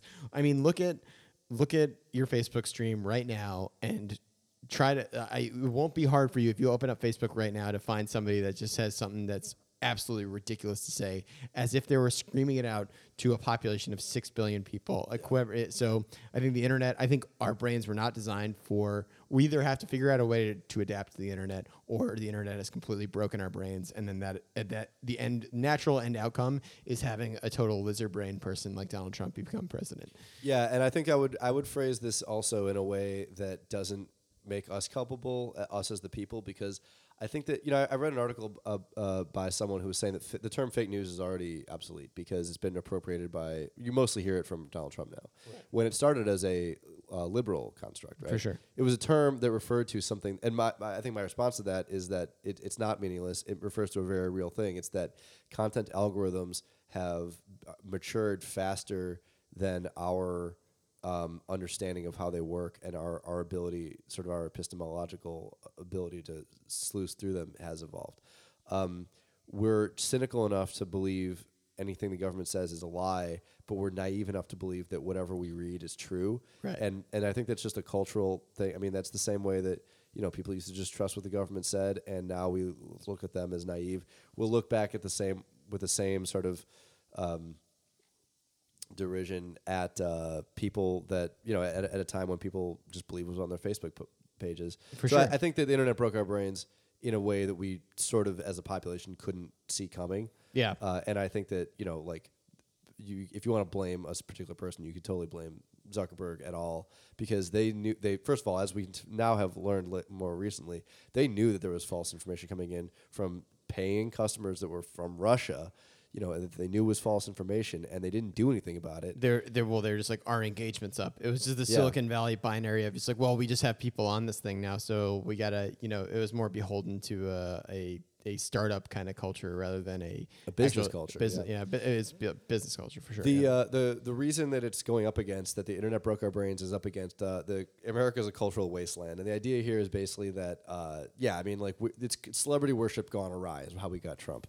Um, I think that it was Taibbi that said that uh, uh, Donald Trump's main innovation was that he was just the first person to realize that elections were just a bad reality show, and he was an election he was a reality show star, and he understood he, could spice it up a little bit, and all of the um, you know all, all of the, the momentum that went from you know Reagan could be a politician. Uh, who, who apparently Brian he used to be a SAG leader. I mean, he was a union guy. yeah, he was, he was a union guy, and he also was protested on the, uh, or he was part of the McCarthy trials on the House of Un-American Activities about like attesting to communists in a, even as a la- a labor leader, but being a leader of SAG, which, is uh, different and than it- like being the United yeah. Auto Workers. because you got to be a leader. Um, yeah, yeah. Um, but the same that that being said, uh, you know, Ronald Reagan was certainly a, uh union buster or so, somebody that that was ultimately became a union buster. But it was also the first person they realized and hacked. Were like, oh, we can turn this celebrity into president. It doesn't really matter about his credentials. He's kind of a B actor. Uh, but we can we can make him actually seem like an appealing because he has he has the appeal from a sense of like he he can speak on stage and he knows how to like. but he yeah. also was a sharp guy. I mean, before he went demented, when he started running for a second term, he, um, you know, he was a sharp guy, like in the seventies. I mean, he had yeah, quick retorts. I'm not saying he's he he he was dumb, but he but he understood the same way. And this is actually what I'm more alluding to is that this is the one part I will give respect to Donald Trump's a little bit genius, whereas that he he and the people around him realized that politics, like you said, is show business. It's show business. It's not politics, which is what the Hillary Clinton people failed to see. Is that it's a, it's not just doing like presidential campaigns are show business. It's you put on a show. It's on TV all the time. You, you, you So I yeah, I- and and also that I think that uh, and the corollary to this is that politics devolved to the point where it was just pop culture. I mean, Right. Um, it's funny that the the sort of wholesome side of this is I remember reading once. That, you remember the the president um, on Twenty Four was a black guy, right? Yep. And 24 was like a big 9 post 9/11 show. And The guy who he was in Heat. he was also in Allstate commercials. Oh yeah. He's the, Allstate. sooth- the He's still in soothing man in Allstate. Allstate. Yeah. Yeah. I would trust him with anything. Uh, but people were saying, well, I read one probably filed at the last minute uh, slate uh, story that was about how what impact did it have seeing a black guy be president on Obama's election? You know, it like kind of it spurs the imagination, and I totally buy that to some degree. And so there's that's the wholesome side of the idea that the mass media influences what we think governance should be. The negative side is that you literally start to think that you know, like Schwarzenegger ended up being a pretty sane guy and a, certainly a very moderate Republican, but no one's pretending that he didn't win that gubernatorial election just because he was a celebrity. He did. That's what happened. Mike Ditka would have beat Barack Obama in a Senate race, um, in, the Senate race in 2004 had he chosen to run. Schwarzenegger made that decision to run for governor on his way to the Tonight Show. In the limo on the he said that in an interview. He was like, I'm, "I think I'm going to run for governor." Well, I mean, you got to decide sometimes, and uh, you know, at some point. but he was just the Tonight yeah, Show. yeah. But anyway, Well, so, the and is- run over through the government of California. but Um, I mean, there was, uh, you know, the politics has devolved to be a football game. Basically, I mean, it's mostly just for entertainment now. That it gives everyone involved a brain injury. Yeah, it. I mean, be, maybe because the internet broke our brains, uh, uh, or, or CTE. Um, you know, our memories are very short, so stories don't last that long. So, po- America is a cultural wasteland where we, we can't tell celebrities from intel- the intelligentsia. Politics is uh, just turned into a complete trash pile that has come to mimic um, our our celebrity culture, and that's why we saw it as okay that Trump was elected. The reason I have against this is um, that uh, I think that p- enough people were shocked that there was like that also caused a lot of shock. The idea that Trump, this this huckster, could be elected president, um, it it violated all the decorum uh, that people had wanted to associate with the office. Um, I don't know how to how to how to rule on this one. Uh, America's a cultural wasteland versus the internet has has broken our, our ability to reason. I think I think cultural wasteland because it's just it's just the natural extension. Like I said, it's they realized with Kennedy that they could put makeup on somebody. That was the first time they realized that like this is television. Richard Nixon looks sick. Kennedy looks healthy. Let's even though he All right, was, I'm going to go with that sick. too because yeah, and I, I th- there, and then there's Ronald Reagan was like, "Okay, we got to put an actor up there because we can give him lines." Sarah Palin certainly is an but example. but of this. Trump They're isn't like, an actor. He's the opposite of an actor. He's an a- he is an actor in the way that he understands how what's entertaining on television.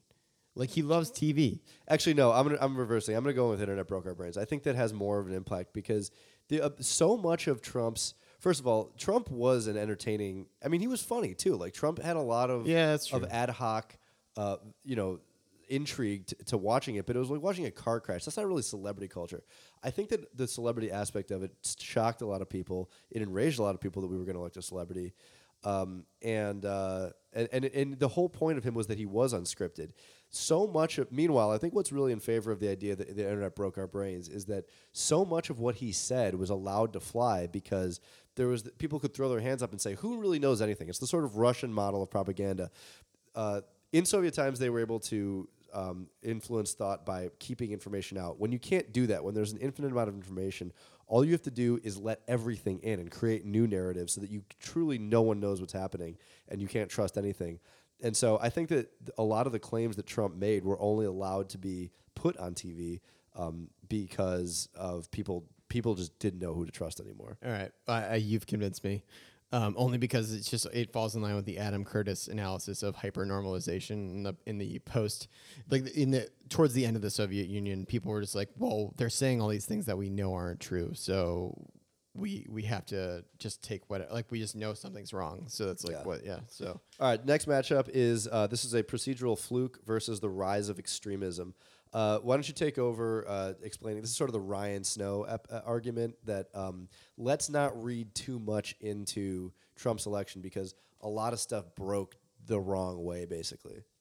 Yeah, I mean, it was. It, it- this has to do with uh, the Voting Rights Act was uh, w- was or a portion of the Voting Rights Act was um, uh, stayed. yeah. wa- was was stayed by the Supreme Court, which uh, permitted uh, certain voting rights discrimination. Um, there there was uh, also a depressed uh, like so. Uh, oh, there's a lot of motivation around voter voter ID laws, or there's a lot of states like North Carolina where they're able to find ways to newly discriminate or like create new, long lines around voting. Um, and in that case, in those certain states, that they they depressed voter either depressed voter turnout or deterred it in a way that allowed formerly swing states in the pre uh, Voting Rights Act or the pre Voting Rights Act repeal uh, era to to allow pe- enfranchise more people to vote Right. and vote more easily. And I think along with this too, you get uh, the idea that um, like had Hillary, uh, you know, had better campaign managers. I mean, you read Shattered, and uh, you said that like apparently Robbie Mook comes off as just this data nerd who's totally out of touch with with reality. And had they maybe had uh, listened to Bill Clinton more, Right. camp, spent more time in Wisconsin, Michigan, is the famous line. Uh, you know, had a couple of things broken differently.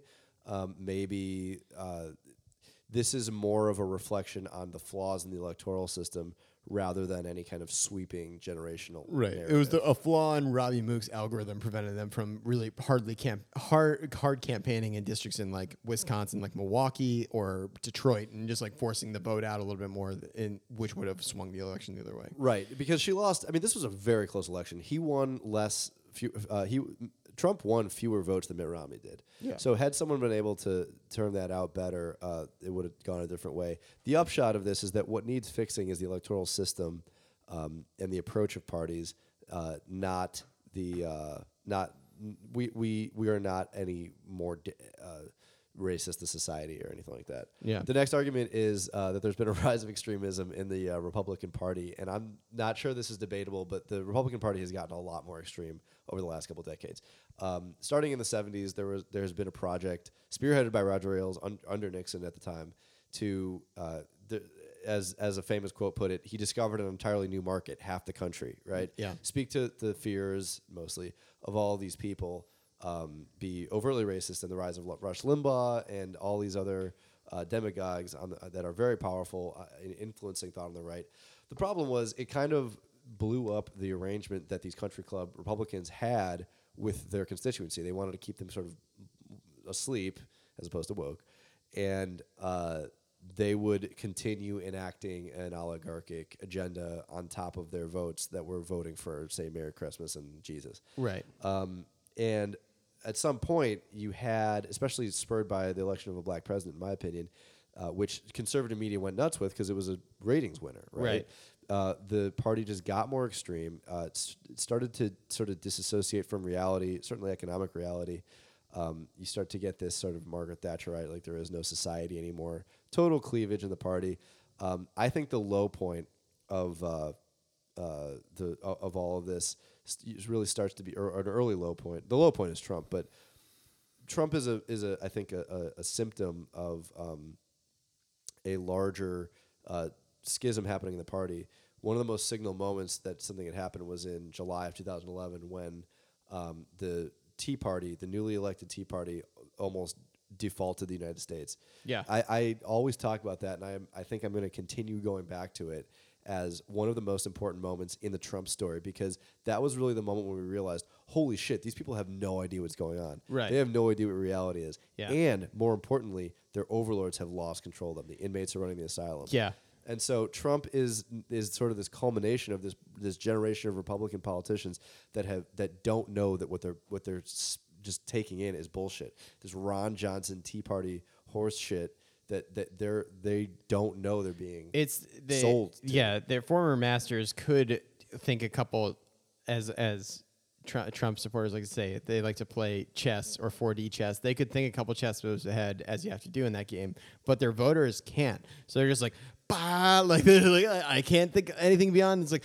A, abortion bad and I, I don't know like uh, like I just he said the bad thing about the Mexicans so that's all I care about and Yeah. they, they can't really they can't really think okay well if he says that we should have less military presence somewhere that doesn't mean it's like they can't think in the concept of just like oh well this has implications that are the reason why this is such a delicate thing is because it has implications for like that you have to think out cautiously Y- absolutely. And the other the other thing about that is that I think that conservative talk radio and all this stuff really was the first place in which American citizens were accustomed to getting their editorial absolutely shot through with the actual story itself. Like From, I, you know, from wha- famous oxycodone addicts like Rush, Rush Limbaugh. so let's let's put these two against each other. The rise of rep- extremism on the right, and uh, it's a procedural fluke that means that we just need to. Re- if if only we reformed the electoral system, we wouldn't have gotten Trump. I'm going to go with the rise of extremism because that's a huge. Hundred percent. That's rise the, that's the story of the Republican Yeah, Party. cer- certainly we have a flawed electoral system, and it, it, it can always use tweaking and perfection, and it's a it's not it is not a perfect system by any means, but it's just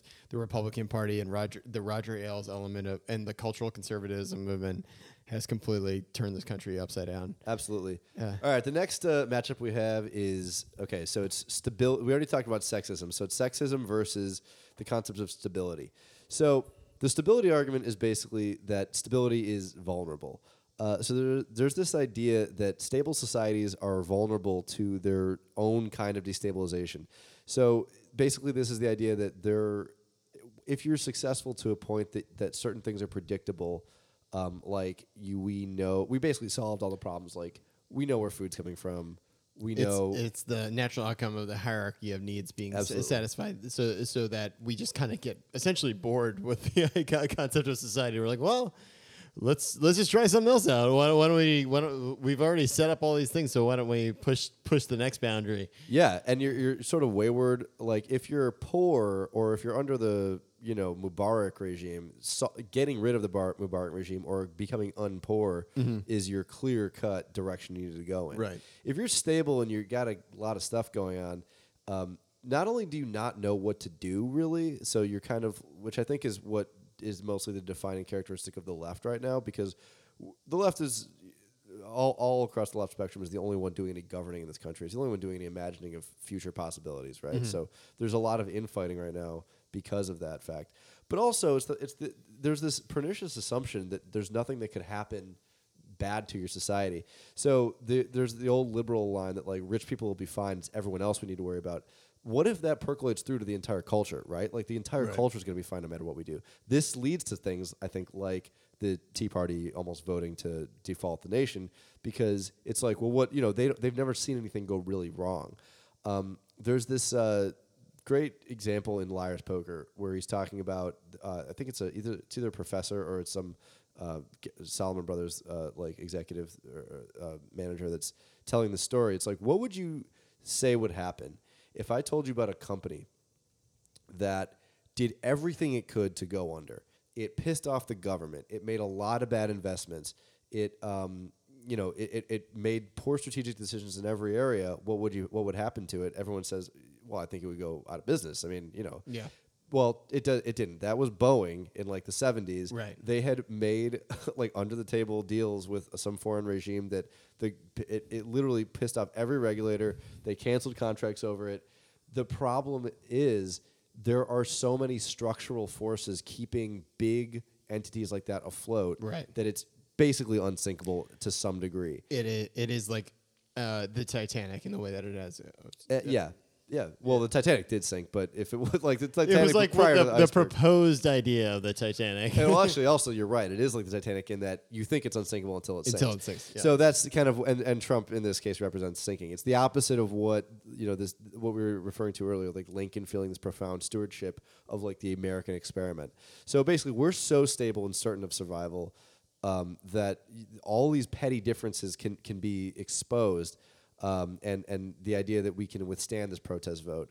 Um, so you know we, it's also kind of seen on the left the idea that we can just decimate the military. We could probably third, you know, cut military spending down to a third and still maintain our global power. That is not the case. If we, I'm totally in favor of r- reducing military spending, but you got to understand it's also going to accompany a reduction of our global power, probably. For sure. So the idea is th- this stability that it's like, hey, let's try something new, and nothing can really bad can happen to us because we're fucking America, and none of us have ever seen something bad happen to America.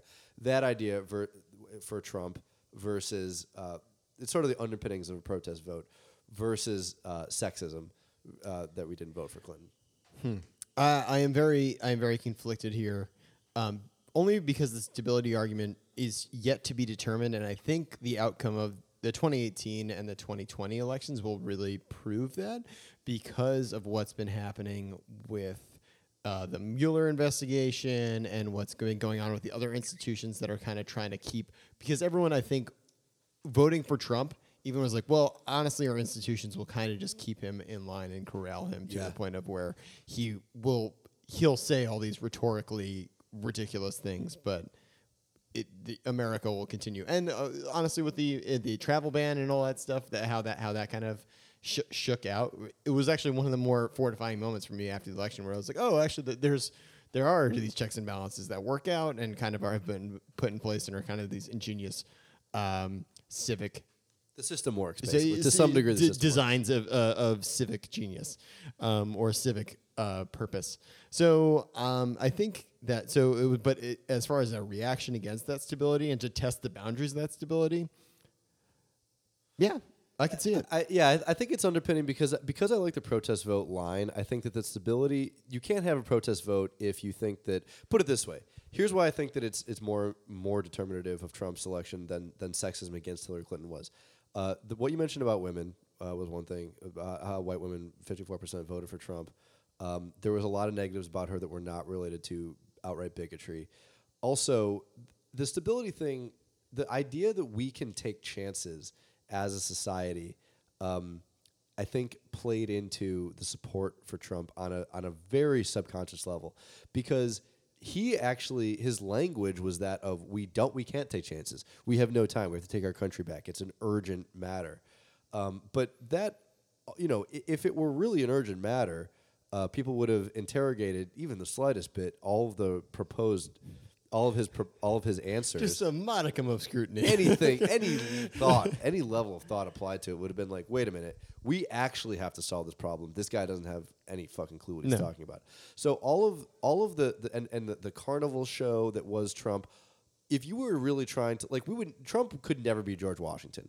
Trump could never be uh, elected in a time of severe real crisis. He could only be elected when people want to feel indulged that there's some sort of cultural crisis or, co- Yeah. or sort of identity crisis, and we need to do something big to shake it up. Mm-hmm. You know, you don't shake up stuff that's fragile. So I think that stability is definitely that's my choice. Yeah, I'll, I'll I'll agree with stability. At the end of the day, I, I still think sexism is a huge play in here, but at the same time, it was just it was people with nothing left to lose and willing to test the boundaries of a system that uh, they see as not serving them or that it has been kind of in a stasis for a while and needs to be shooken up. Absolutely. All right, so we've gotten through the first round. We're going to kind of speed through the rest of these because we already talked about all these.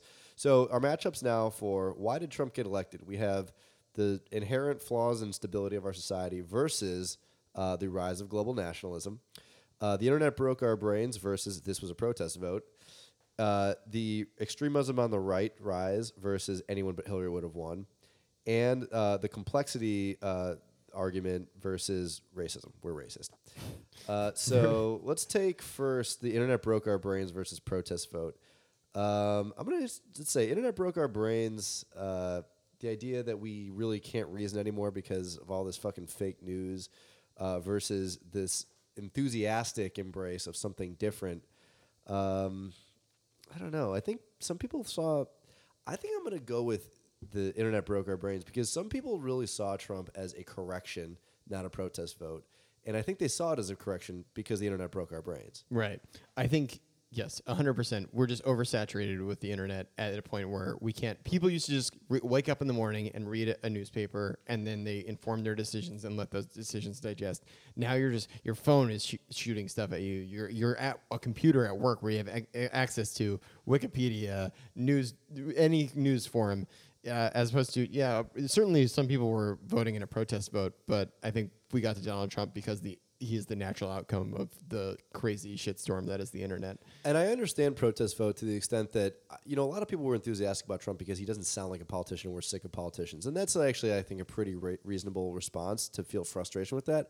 But to actually go so far as supporting Trump above, I mean, if you're a conservative, you know they chose Trump above 15 other or 16 other candidates that were more qualified and more Right. conservative.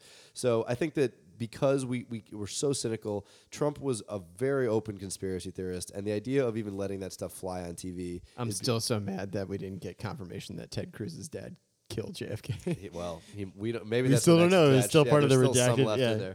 but All that's right. the one he would have told the release, though. That's exactly what you would say if you killed him. exactly.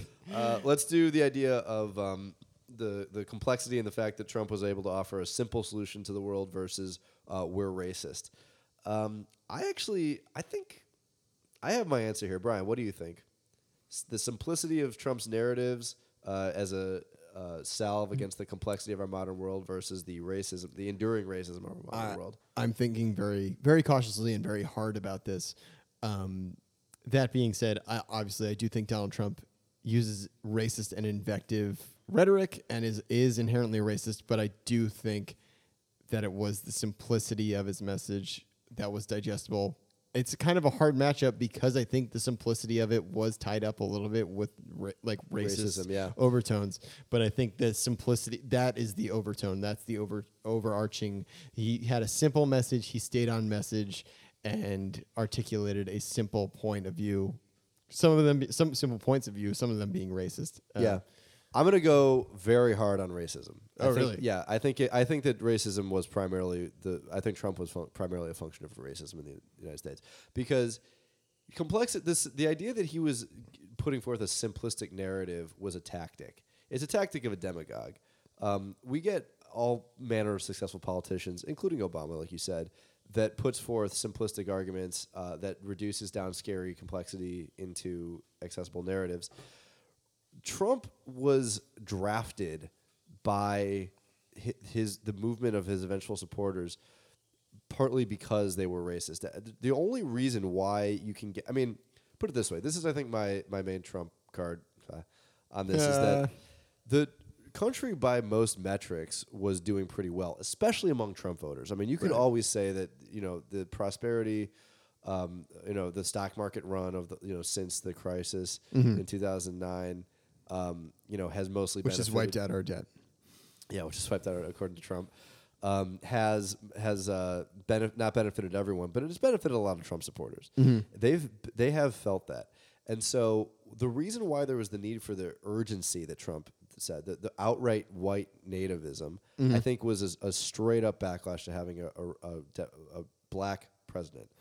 Um, he started his political career with a very overtly racist um, overture, Yep. which was that Obama was born in Kenya. Yep. Um, he perpetuated it with his immigration. I mean, the wall, what his signa- all of his signature Yeah. stuff is based on pure racism. Yeah. I think that the the reason why Trump people could look past the red flags that he clearly had um, and saw him as some sort of solution was that this is urgent. And the reason it was urgent was because the society is coming out of our control, and um, we have to get it back. And I think that in, inherent in the idea of racism and and a backlash against Obama is the idea, very powerful and very, to, you know, more will be coming out of this that the white people are losing their monopoly over society. And, Yeah. and I think that that's a, going to be a narrative that we're going to see more of. You, you've uh, you've sold me on racism. Racism is the right answer here. Okay. And and by the way, solving racism with national with, with white identity politics is a, a form of complexity um, reduction, right? Uh, but I think that Trump is a racist artifact Yep. in our society. Uh, let's go to the extremism on the right versus anyone but Hillary would have won. I'm definitely going to choose extremism on the right over this, Oh, for sure. uh, over over Hillary, but just being a Yeah, flawed I candidate because she was. But part of the reason she was so flawed was because they were so ripped up into a lather by Republican media. that- Right. Uh, the uh, Republican media on cable news networks, Republican media on the internet, uh, Republican media everywhere, or th- that that were activated in this specific way, and and more impassioned in a way, and tapped into a similar environment that that Obama tapped into, except on the other side. Um, but yeah, i I, I agree. It's extremism on the right where they they also inve- you know the, the that's why the Overton window has come come into conversation so much in in the the common vernacular of talking about politics is that they've just been able to move the yardstick so far to the right. Whereas Hillary Clinton, if you just didn't, if you just took out the person and just went on a policy basis, you'd be like, oh, this is George H. W. Yeah, Bush, absolutely. You know, or so a palatable fiscal conservative with a a mind for compassionate compassion towards all people in Yeah, America. That- social, a fiscal conservative, more or less, uh, pro business. Yeah, right. So, So, and the fact that they couldn't see her as that, and that she had all those negatives, was because I think. Of, And I also think just because I've I've finally finished the Jane Mayer uh, Dark Money book uh, about how the Koch brothers essentially just turned this country insane. Um, that's also why I'm inclined to the extreme extreme republicanism or All right. extreme conservatism. Yep. Uh, then we got the uh, stability argument versus uh, global nationalism, the rise of global nationalism. Um, I think that stability, that's a tough one because the stability, the argument with stability again is that we, we really are going to be fine no matter who we elect uh, versus this sort of mm, international trend. I'm going to give the edge personally to global nationalism only because while I think that the idea that we could uh, cast a protest vote because of stability is something is important on a macro level. I think that wasn't on a lot of people's minds. Whereas global nationalism and the and the, and the trend towards global nationalism is how so much of the story, so many of the versions of the story of Trump are going to be written. That that's my vote. this is this is very complicated because I think both these issues are tied up with each other. Where I think what the trend that's going on in America is clearly going on across the world, and I think actually the idea of people protesting against the stability is more evident. You you alluded to it in in Egypt, where th- I mean certainly in the Egyptian scenario was a scenario of extreme extremism and extreme poverty, but I think people were just like, well, we live in this global society now, and it's more easier than ever to have access to information or access to resources, uh, whether you live in a uh, global South country or a, uh, a, what would formerly be called the third world country, or live in a first world country. So you're you're, you're running up against. Uh, trends or running up against trying hey let's just try something new i mean the idea that like Greece elected a, an anarcho Marxist to you know, like, to the finance minister, like things that were unthinkable ten years ago are thinkable now, and that's I think that's the nature of the uh, the stability argument. But uh, global nationalism, I think, is is the is the winner at the end of the day Yeah, because ex- I think we just I think as also kind of similar to the ecological argument, but it's like as resources get as it becomes realized that oh resources are scarce, uh, we have to figure out a way to protect the protect our own people. Uh, and we can't just have people flooding across borders, and we have to figure out. We have to read in a global culture. We have to redefine what our nation is in a way, w- in a way that we can we can get anywhere. But should we? right. And, and, and this stability versus global nationalism f- matchup kind of puts together something that's essentially uh, a motivation founded in leisure and like an exploration versus urgency. And I think that national, global nationalism is a very urgent idea, which is that we need to reclaim. You know, we. I heard an interesting thing uh, from uh, I- I don't know if it was Denmark. I think it was Denmark. But someone was saying Denmark can be multiracial. It can never be multicultural. We have one culture. You can come from anywhere, but you got to be part of the culture. you got to assimilate. and um, it's a concept that sounds it would never fly in America to say that. I think that you know, but hey, that's one approach to it. And if people aren't assimilating, um, then there's that urgency. So I think that global nationalism definitely um, the, the the the tide of seeing other people cast votes for that. I mean, Trump certainly made a lot of that on the, on the campaign trail. He predicted Brexit. He was in Scotland for Brexit, um, and uh, Was he at his golf course? yeah, he was. For which they made up a. Uh, there's a Trump family coat of arms flying, or no, Trump has a family coat of arms that he made up. He stole it from someone else, but um, in, he was not allowed to fly a it at his. golden water fountains. but uh, he was not allowed to fly it at his golf course in Scotland because they actually have crests, family crests there, and uh, it was basically just a, d- a dis- Front to their, their heritage of, Um, Yeah, of coats it was of a arms. it was a they because they have coats of armor there, and it was an affront to the idea of that to ha- let him fly something that he completely made up on his own. So, all right, so now we have our final four. Uh, why did Trump get elected? We have racism, extremism on the right. Those are that's one matchup. Uh, plus global nationalism versus uh, the internet has broken our brains. I really, I'm rooting for the, the internet breaking our brains. Yeah, I think that's a, that's a dark horse. I didn't see that coming at first. I thought it was gonna be racism. that was a Cinderella story all the way. All right, so uh, let's let's do it. Let's go into it. Y'all ready for this?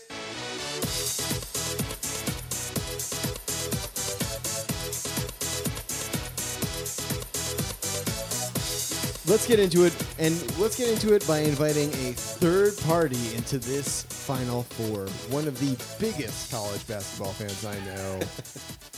that is true. Crooked Meg. Welcome Hello. to the license. Thanks for having me. Crooked Meg, you are going to be here for our final four and then championship um, matchup.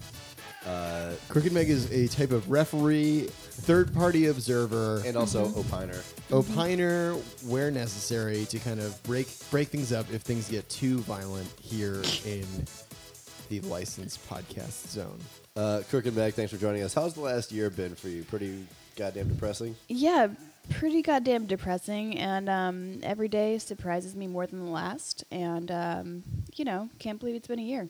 Great to hear it. Uh, thanks for thanks for joining us to, to weigh in on what the definitive reason that Trump got elected is. And this is one. the final authority. This, is, the fi- yeah. This is like the Supreme this will Court. be this will be put into history books across the nation. She also has uh, judicial review, so she could say that like other parts of the podcast that we already recorded have to be taken out. So Great. yeah, uh, don't get uh, drunk with power. All right, so let's do the final two matchups, uh, and then we'll do the, the championship round. Uh, so we have racism versus extremism on the right. Which one was more responsible for Donald Trump? Um, This is a this is an incredible matchup. It is because they're very related to each other. Uh, Meg, you were just talking about how basically uh, they're kind of the same. They're t- two sides of the coin. Like Right. so much extremism on the right is you. I think it uses racism as a tactic. Um, but I also think that extremism on the right is a broader concept that has to do with adherence to free market fundamentalism. Um, you know, this sort of football mentality, like you said, where there's one team versus another. And also, the, I think this brings up another point where this is the inherent contradiction that we've talked about before, where previously racism was veiled in that extreme rightism, where they, they were like, we don't have to explicitly say this is racist. And the way that Jeff Sessions is like, dude, don't say that. No, that, that was that was the total cloak. We we're we, we're not going to be explicit about this we're going to obviously in execution we're going to be racist about it but in order to sell this bill of goods to the rest of the country and to even just rational thinking people we got to veil it in this idea of like hey no we just care about hey you just you earned that. You you earned that. You don't want to give away what you earned to somebody else some other kind of person right? Yeah that, that, so that's i think that's why this is such a tough issue. Um, think but i think that's, that's- at the end of the day it's the extreme right conservatism. Or did you interpret Right. it? No, I, I think that's that's still happening though, right? I mean, wouldn't you argue that a lot of the people that you know that voted for Donald Trump, perhaps you know for sure. traditional conservatives, they would they would kind of still see it that or they not would see but it that they way. built but a coalition with people that are willing to go out and openly say i am a nazi and i enjoy being a nazi true. Uh, so That was a doozy. Yeah, and uh, yeah, and even the Klan, which is like, you know what? Why don't we just take hoods off, everybody? Uh, uh, we won. We don't even need the hoods anymore, which was the explicit cowardly reason we needed these, is because we couldn't let the public writ large see that I was openly terrorizing people in my community. Uh, the, Actually, I heard it was because uh, they there was legends among slaves that ghosts used to ride around and steal their souls and kill people. So they the early people that were trying to terrorize black people would dress like the ghosts to like reinforce those myths and keep them inside. interesting. That's a theory that I read. Um, yeah, I think that the racism also is a little bit more fundamental and, and like uh, historical of a reason. I, not that it's not persistent, but just that like it doesn't. Uh, it's not a new construct. In other words, the extremism on the right. You know, when, when I think of that, I think of like Rush Limbaugh and the idea of like it uses white identity politics, but it also uh, enforces these weird narratives. Racism is a very fundamental built-in part of this country. I have a hard time seeing Donald Trump's entry and legitimacy in politics as anything but um, a, a completely racist backlash. The other thing is that I think that extremism on the right is was for a long time sort of in hock with establishment politics. But ah, see, they were they were really big fans of Trump too. What I was going to say was Trump completely came out of left field and wasn't part of the Fox News sphere necessarily. He's part of Fox and Friends, but not you know the like Rupert Murdoch didn't like him, for example.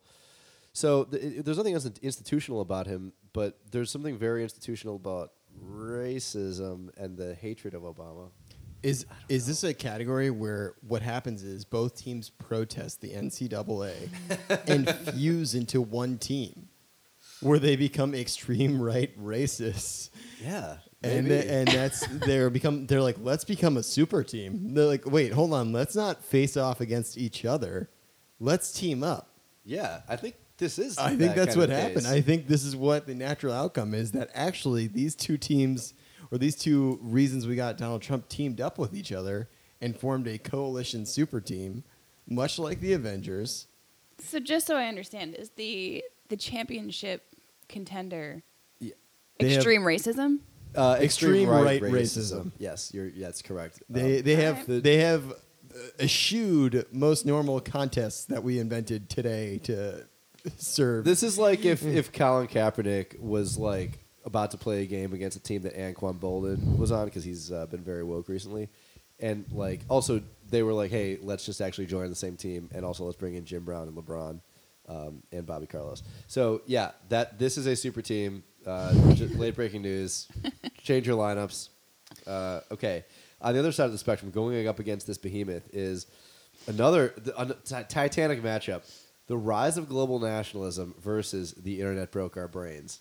Meg, what do here's, you think? Here's what I think. I think um, I think I go with the internet broke our brains, and I think that is the winner in this matchup because I think a lot of people wouldn't know about this global nationalist movement if not enabled by the internet and the access to all the information that we have, and people are so overwhelmed by that and don't understand it, um, so that they're kind of creating some either like false, like some incorrect solutions or I, I, I don't know. I, I I, I, think that's a pr- pretty good read actually. I mean, like, how what is global nationalism except for a function of internet news coming to us and the ability to read? For example, if you thought if you're some voter in Alabama and you're a dumbass and you vote for Donald Trump, the only way you're going to know that this that like Brexit is, uh, you know, something that signals your route to victory is if it's editorialized to you that way on some news site that you're reading. Right. So the internet breaking your brains is Or a how meme global or- nationalism can reach you. Well, Right. I, I mostly agree with that, except for there are certain exceptions in what's going on. You could look to the YPG in Syria. You could look to Catalonia, what's going on in Catalan right now, as far as a separatist kind of liberal movement that's going on. Uh, that's a certainly there's nationalist movements on both sides of the spectrum that are going on. But I guess at the end of the day, I will have to agree that that really is only coming to me through the filter of the internet, which has also broken my brain and is filtered through uh, just an edit the editorial means that come to me, whether it's through Twitter or Facebook or just me reading. And also, can you imagine Donald Trump in a world in which people were good at telling good information from bad? Absolutely not. Yeah, He- yeah, he the, the reason no why we, chance we in were a- silenced during that was because it- it- it- it's it's a, it's a real it's a real showstopper because he would have it would have stopped the circus would have stopped long ago. Like it, it would have it would have had we not had access to the internet or clips of uh, or like or had the John Q public not been filtered this through the way that internet aggregation works and the way that just like kind of targeted marketing for certain political uh, trends works. So then, yeah, Yeah, totally. All right, so we are at our Y'all ready for this? all right. We're at the final round. Did you guys ever think that we would make it this far? Did you ever think No. you'd see this country try to kill itself? All right, our final matchup. To answer the question, how did we end up electing Donald Trump one year ago today? oh man, I know what's gonna happen. I know.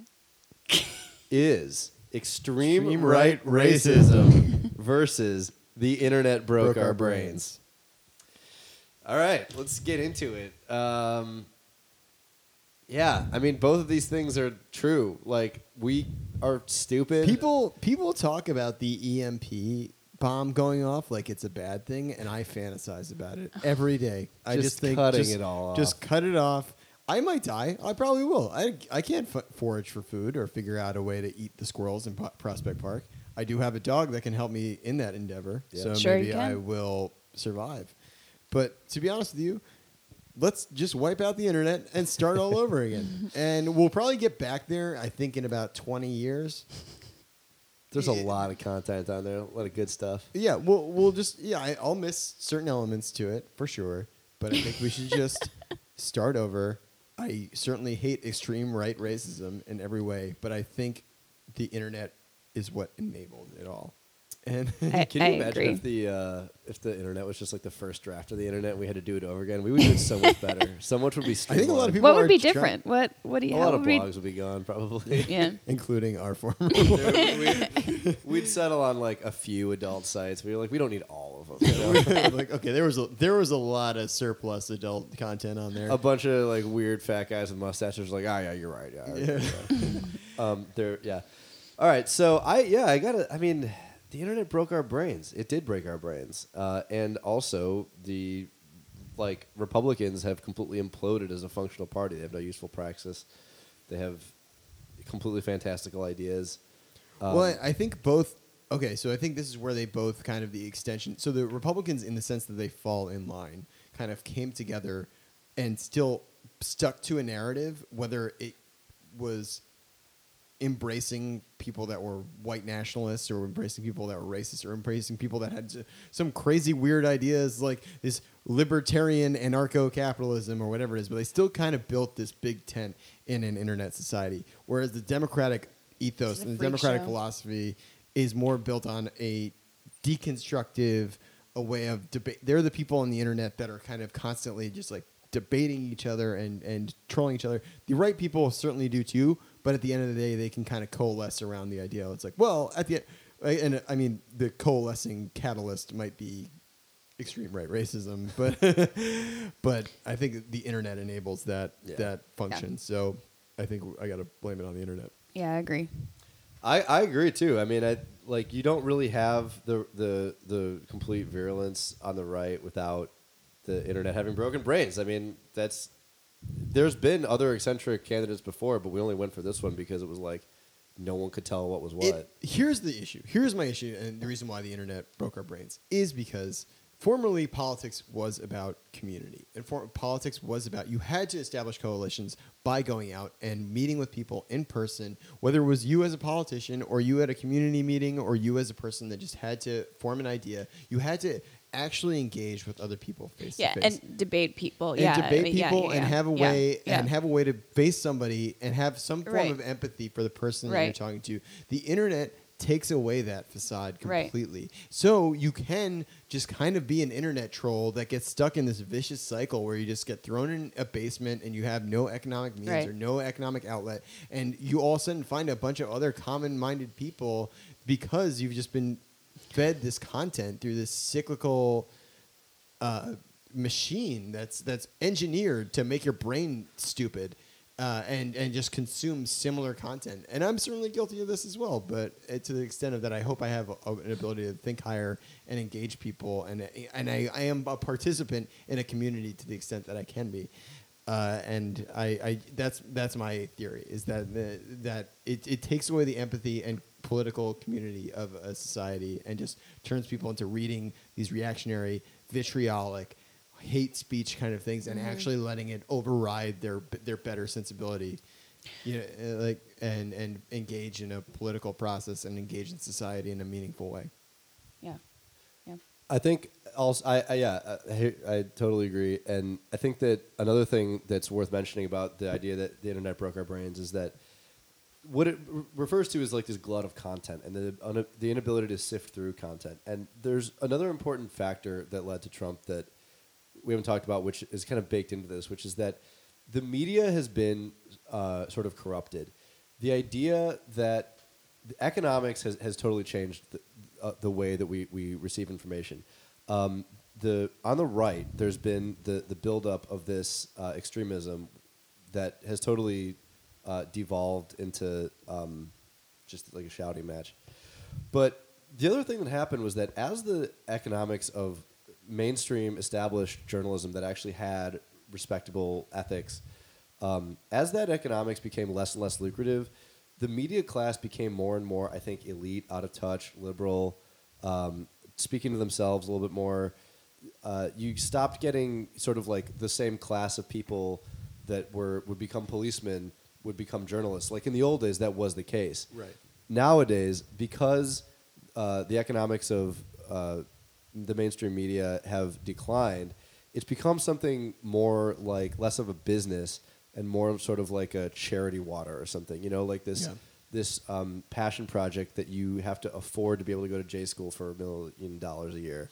Right. And so I think that the media has, at the same time, uh, th- on the right, it's totally started pandering in this really unconstructive way, and on the left, um, it started becoming this just this internecine I- interfacing battle that really alienated a lot of other people. So um, the the media classes uh, isolation from from other people, I think, kind of led to this, and there was a lot of space that opened up for the internet to break our brains because we don't know. All of a sudden, you want the real story that's not being told by, you know, elite uh, reporters who are worried about conventions you don't care about.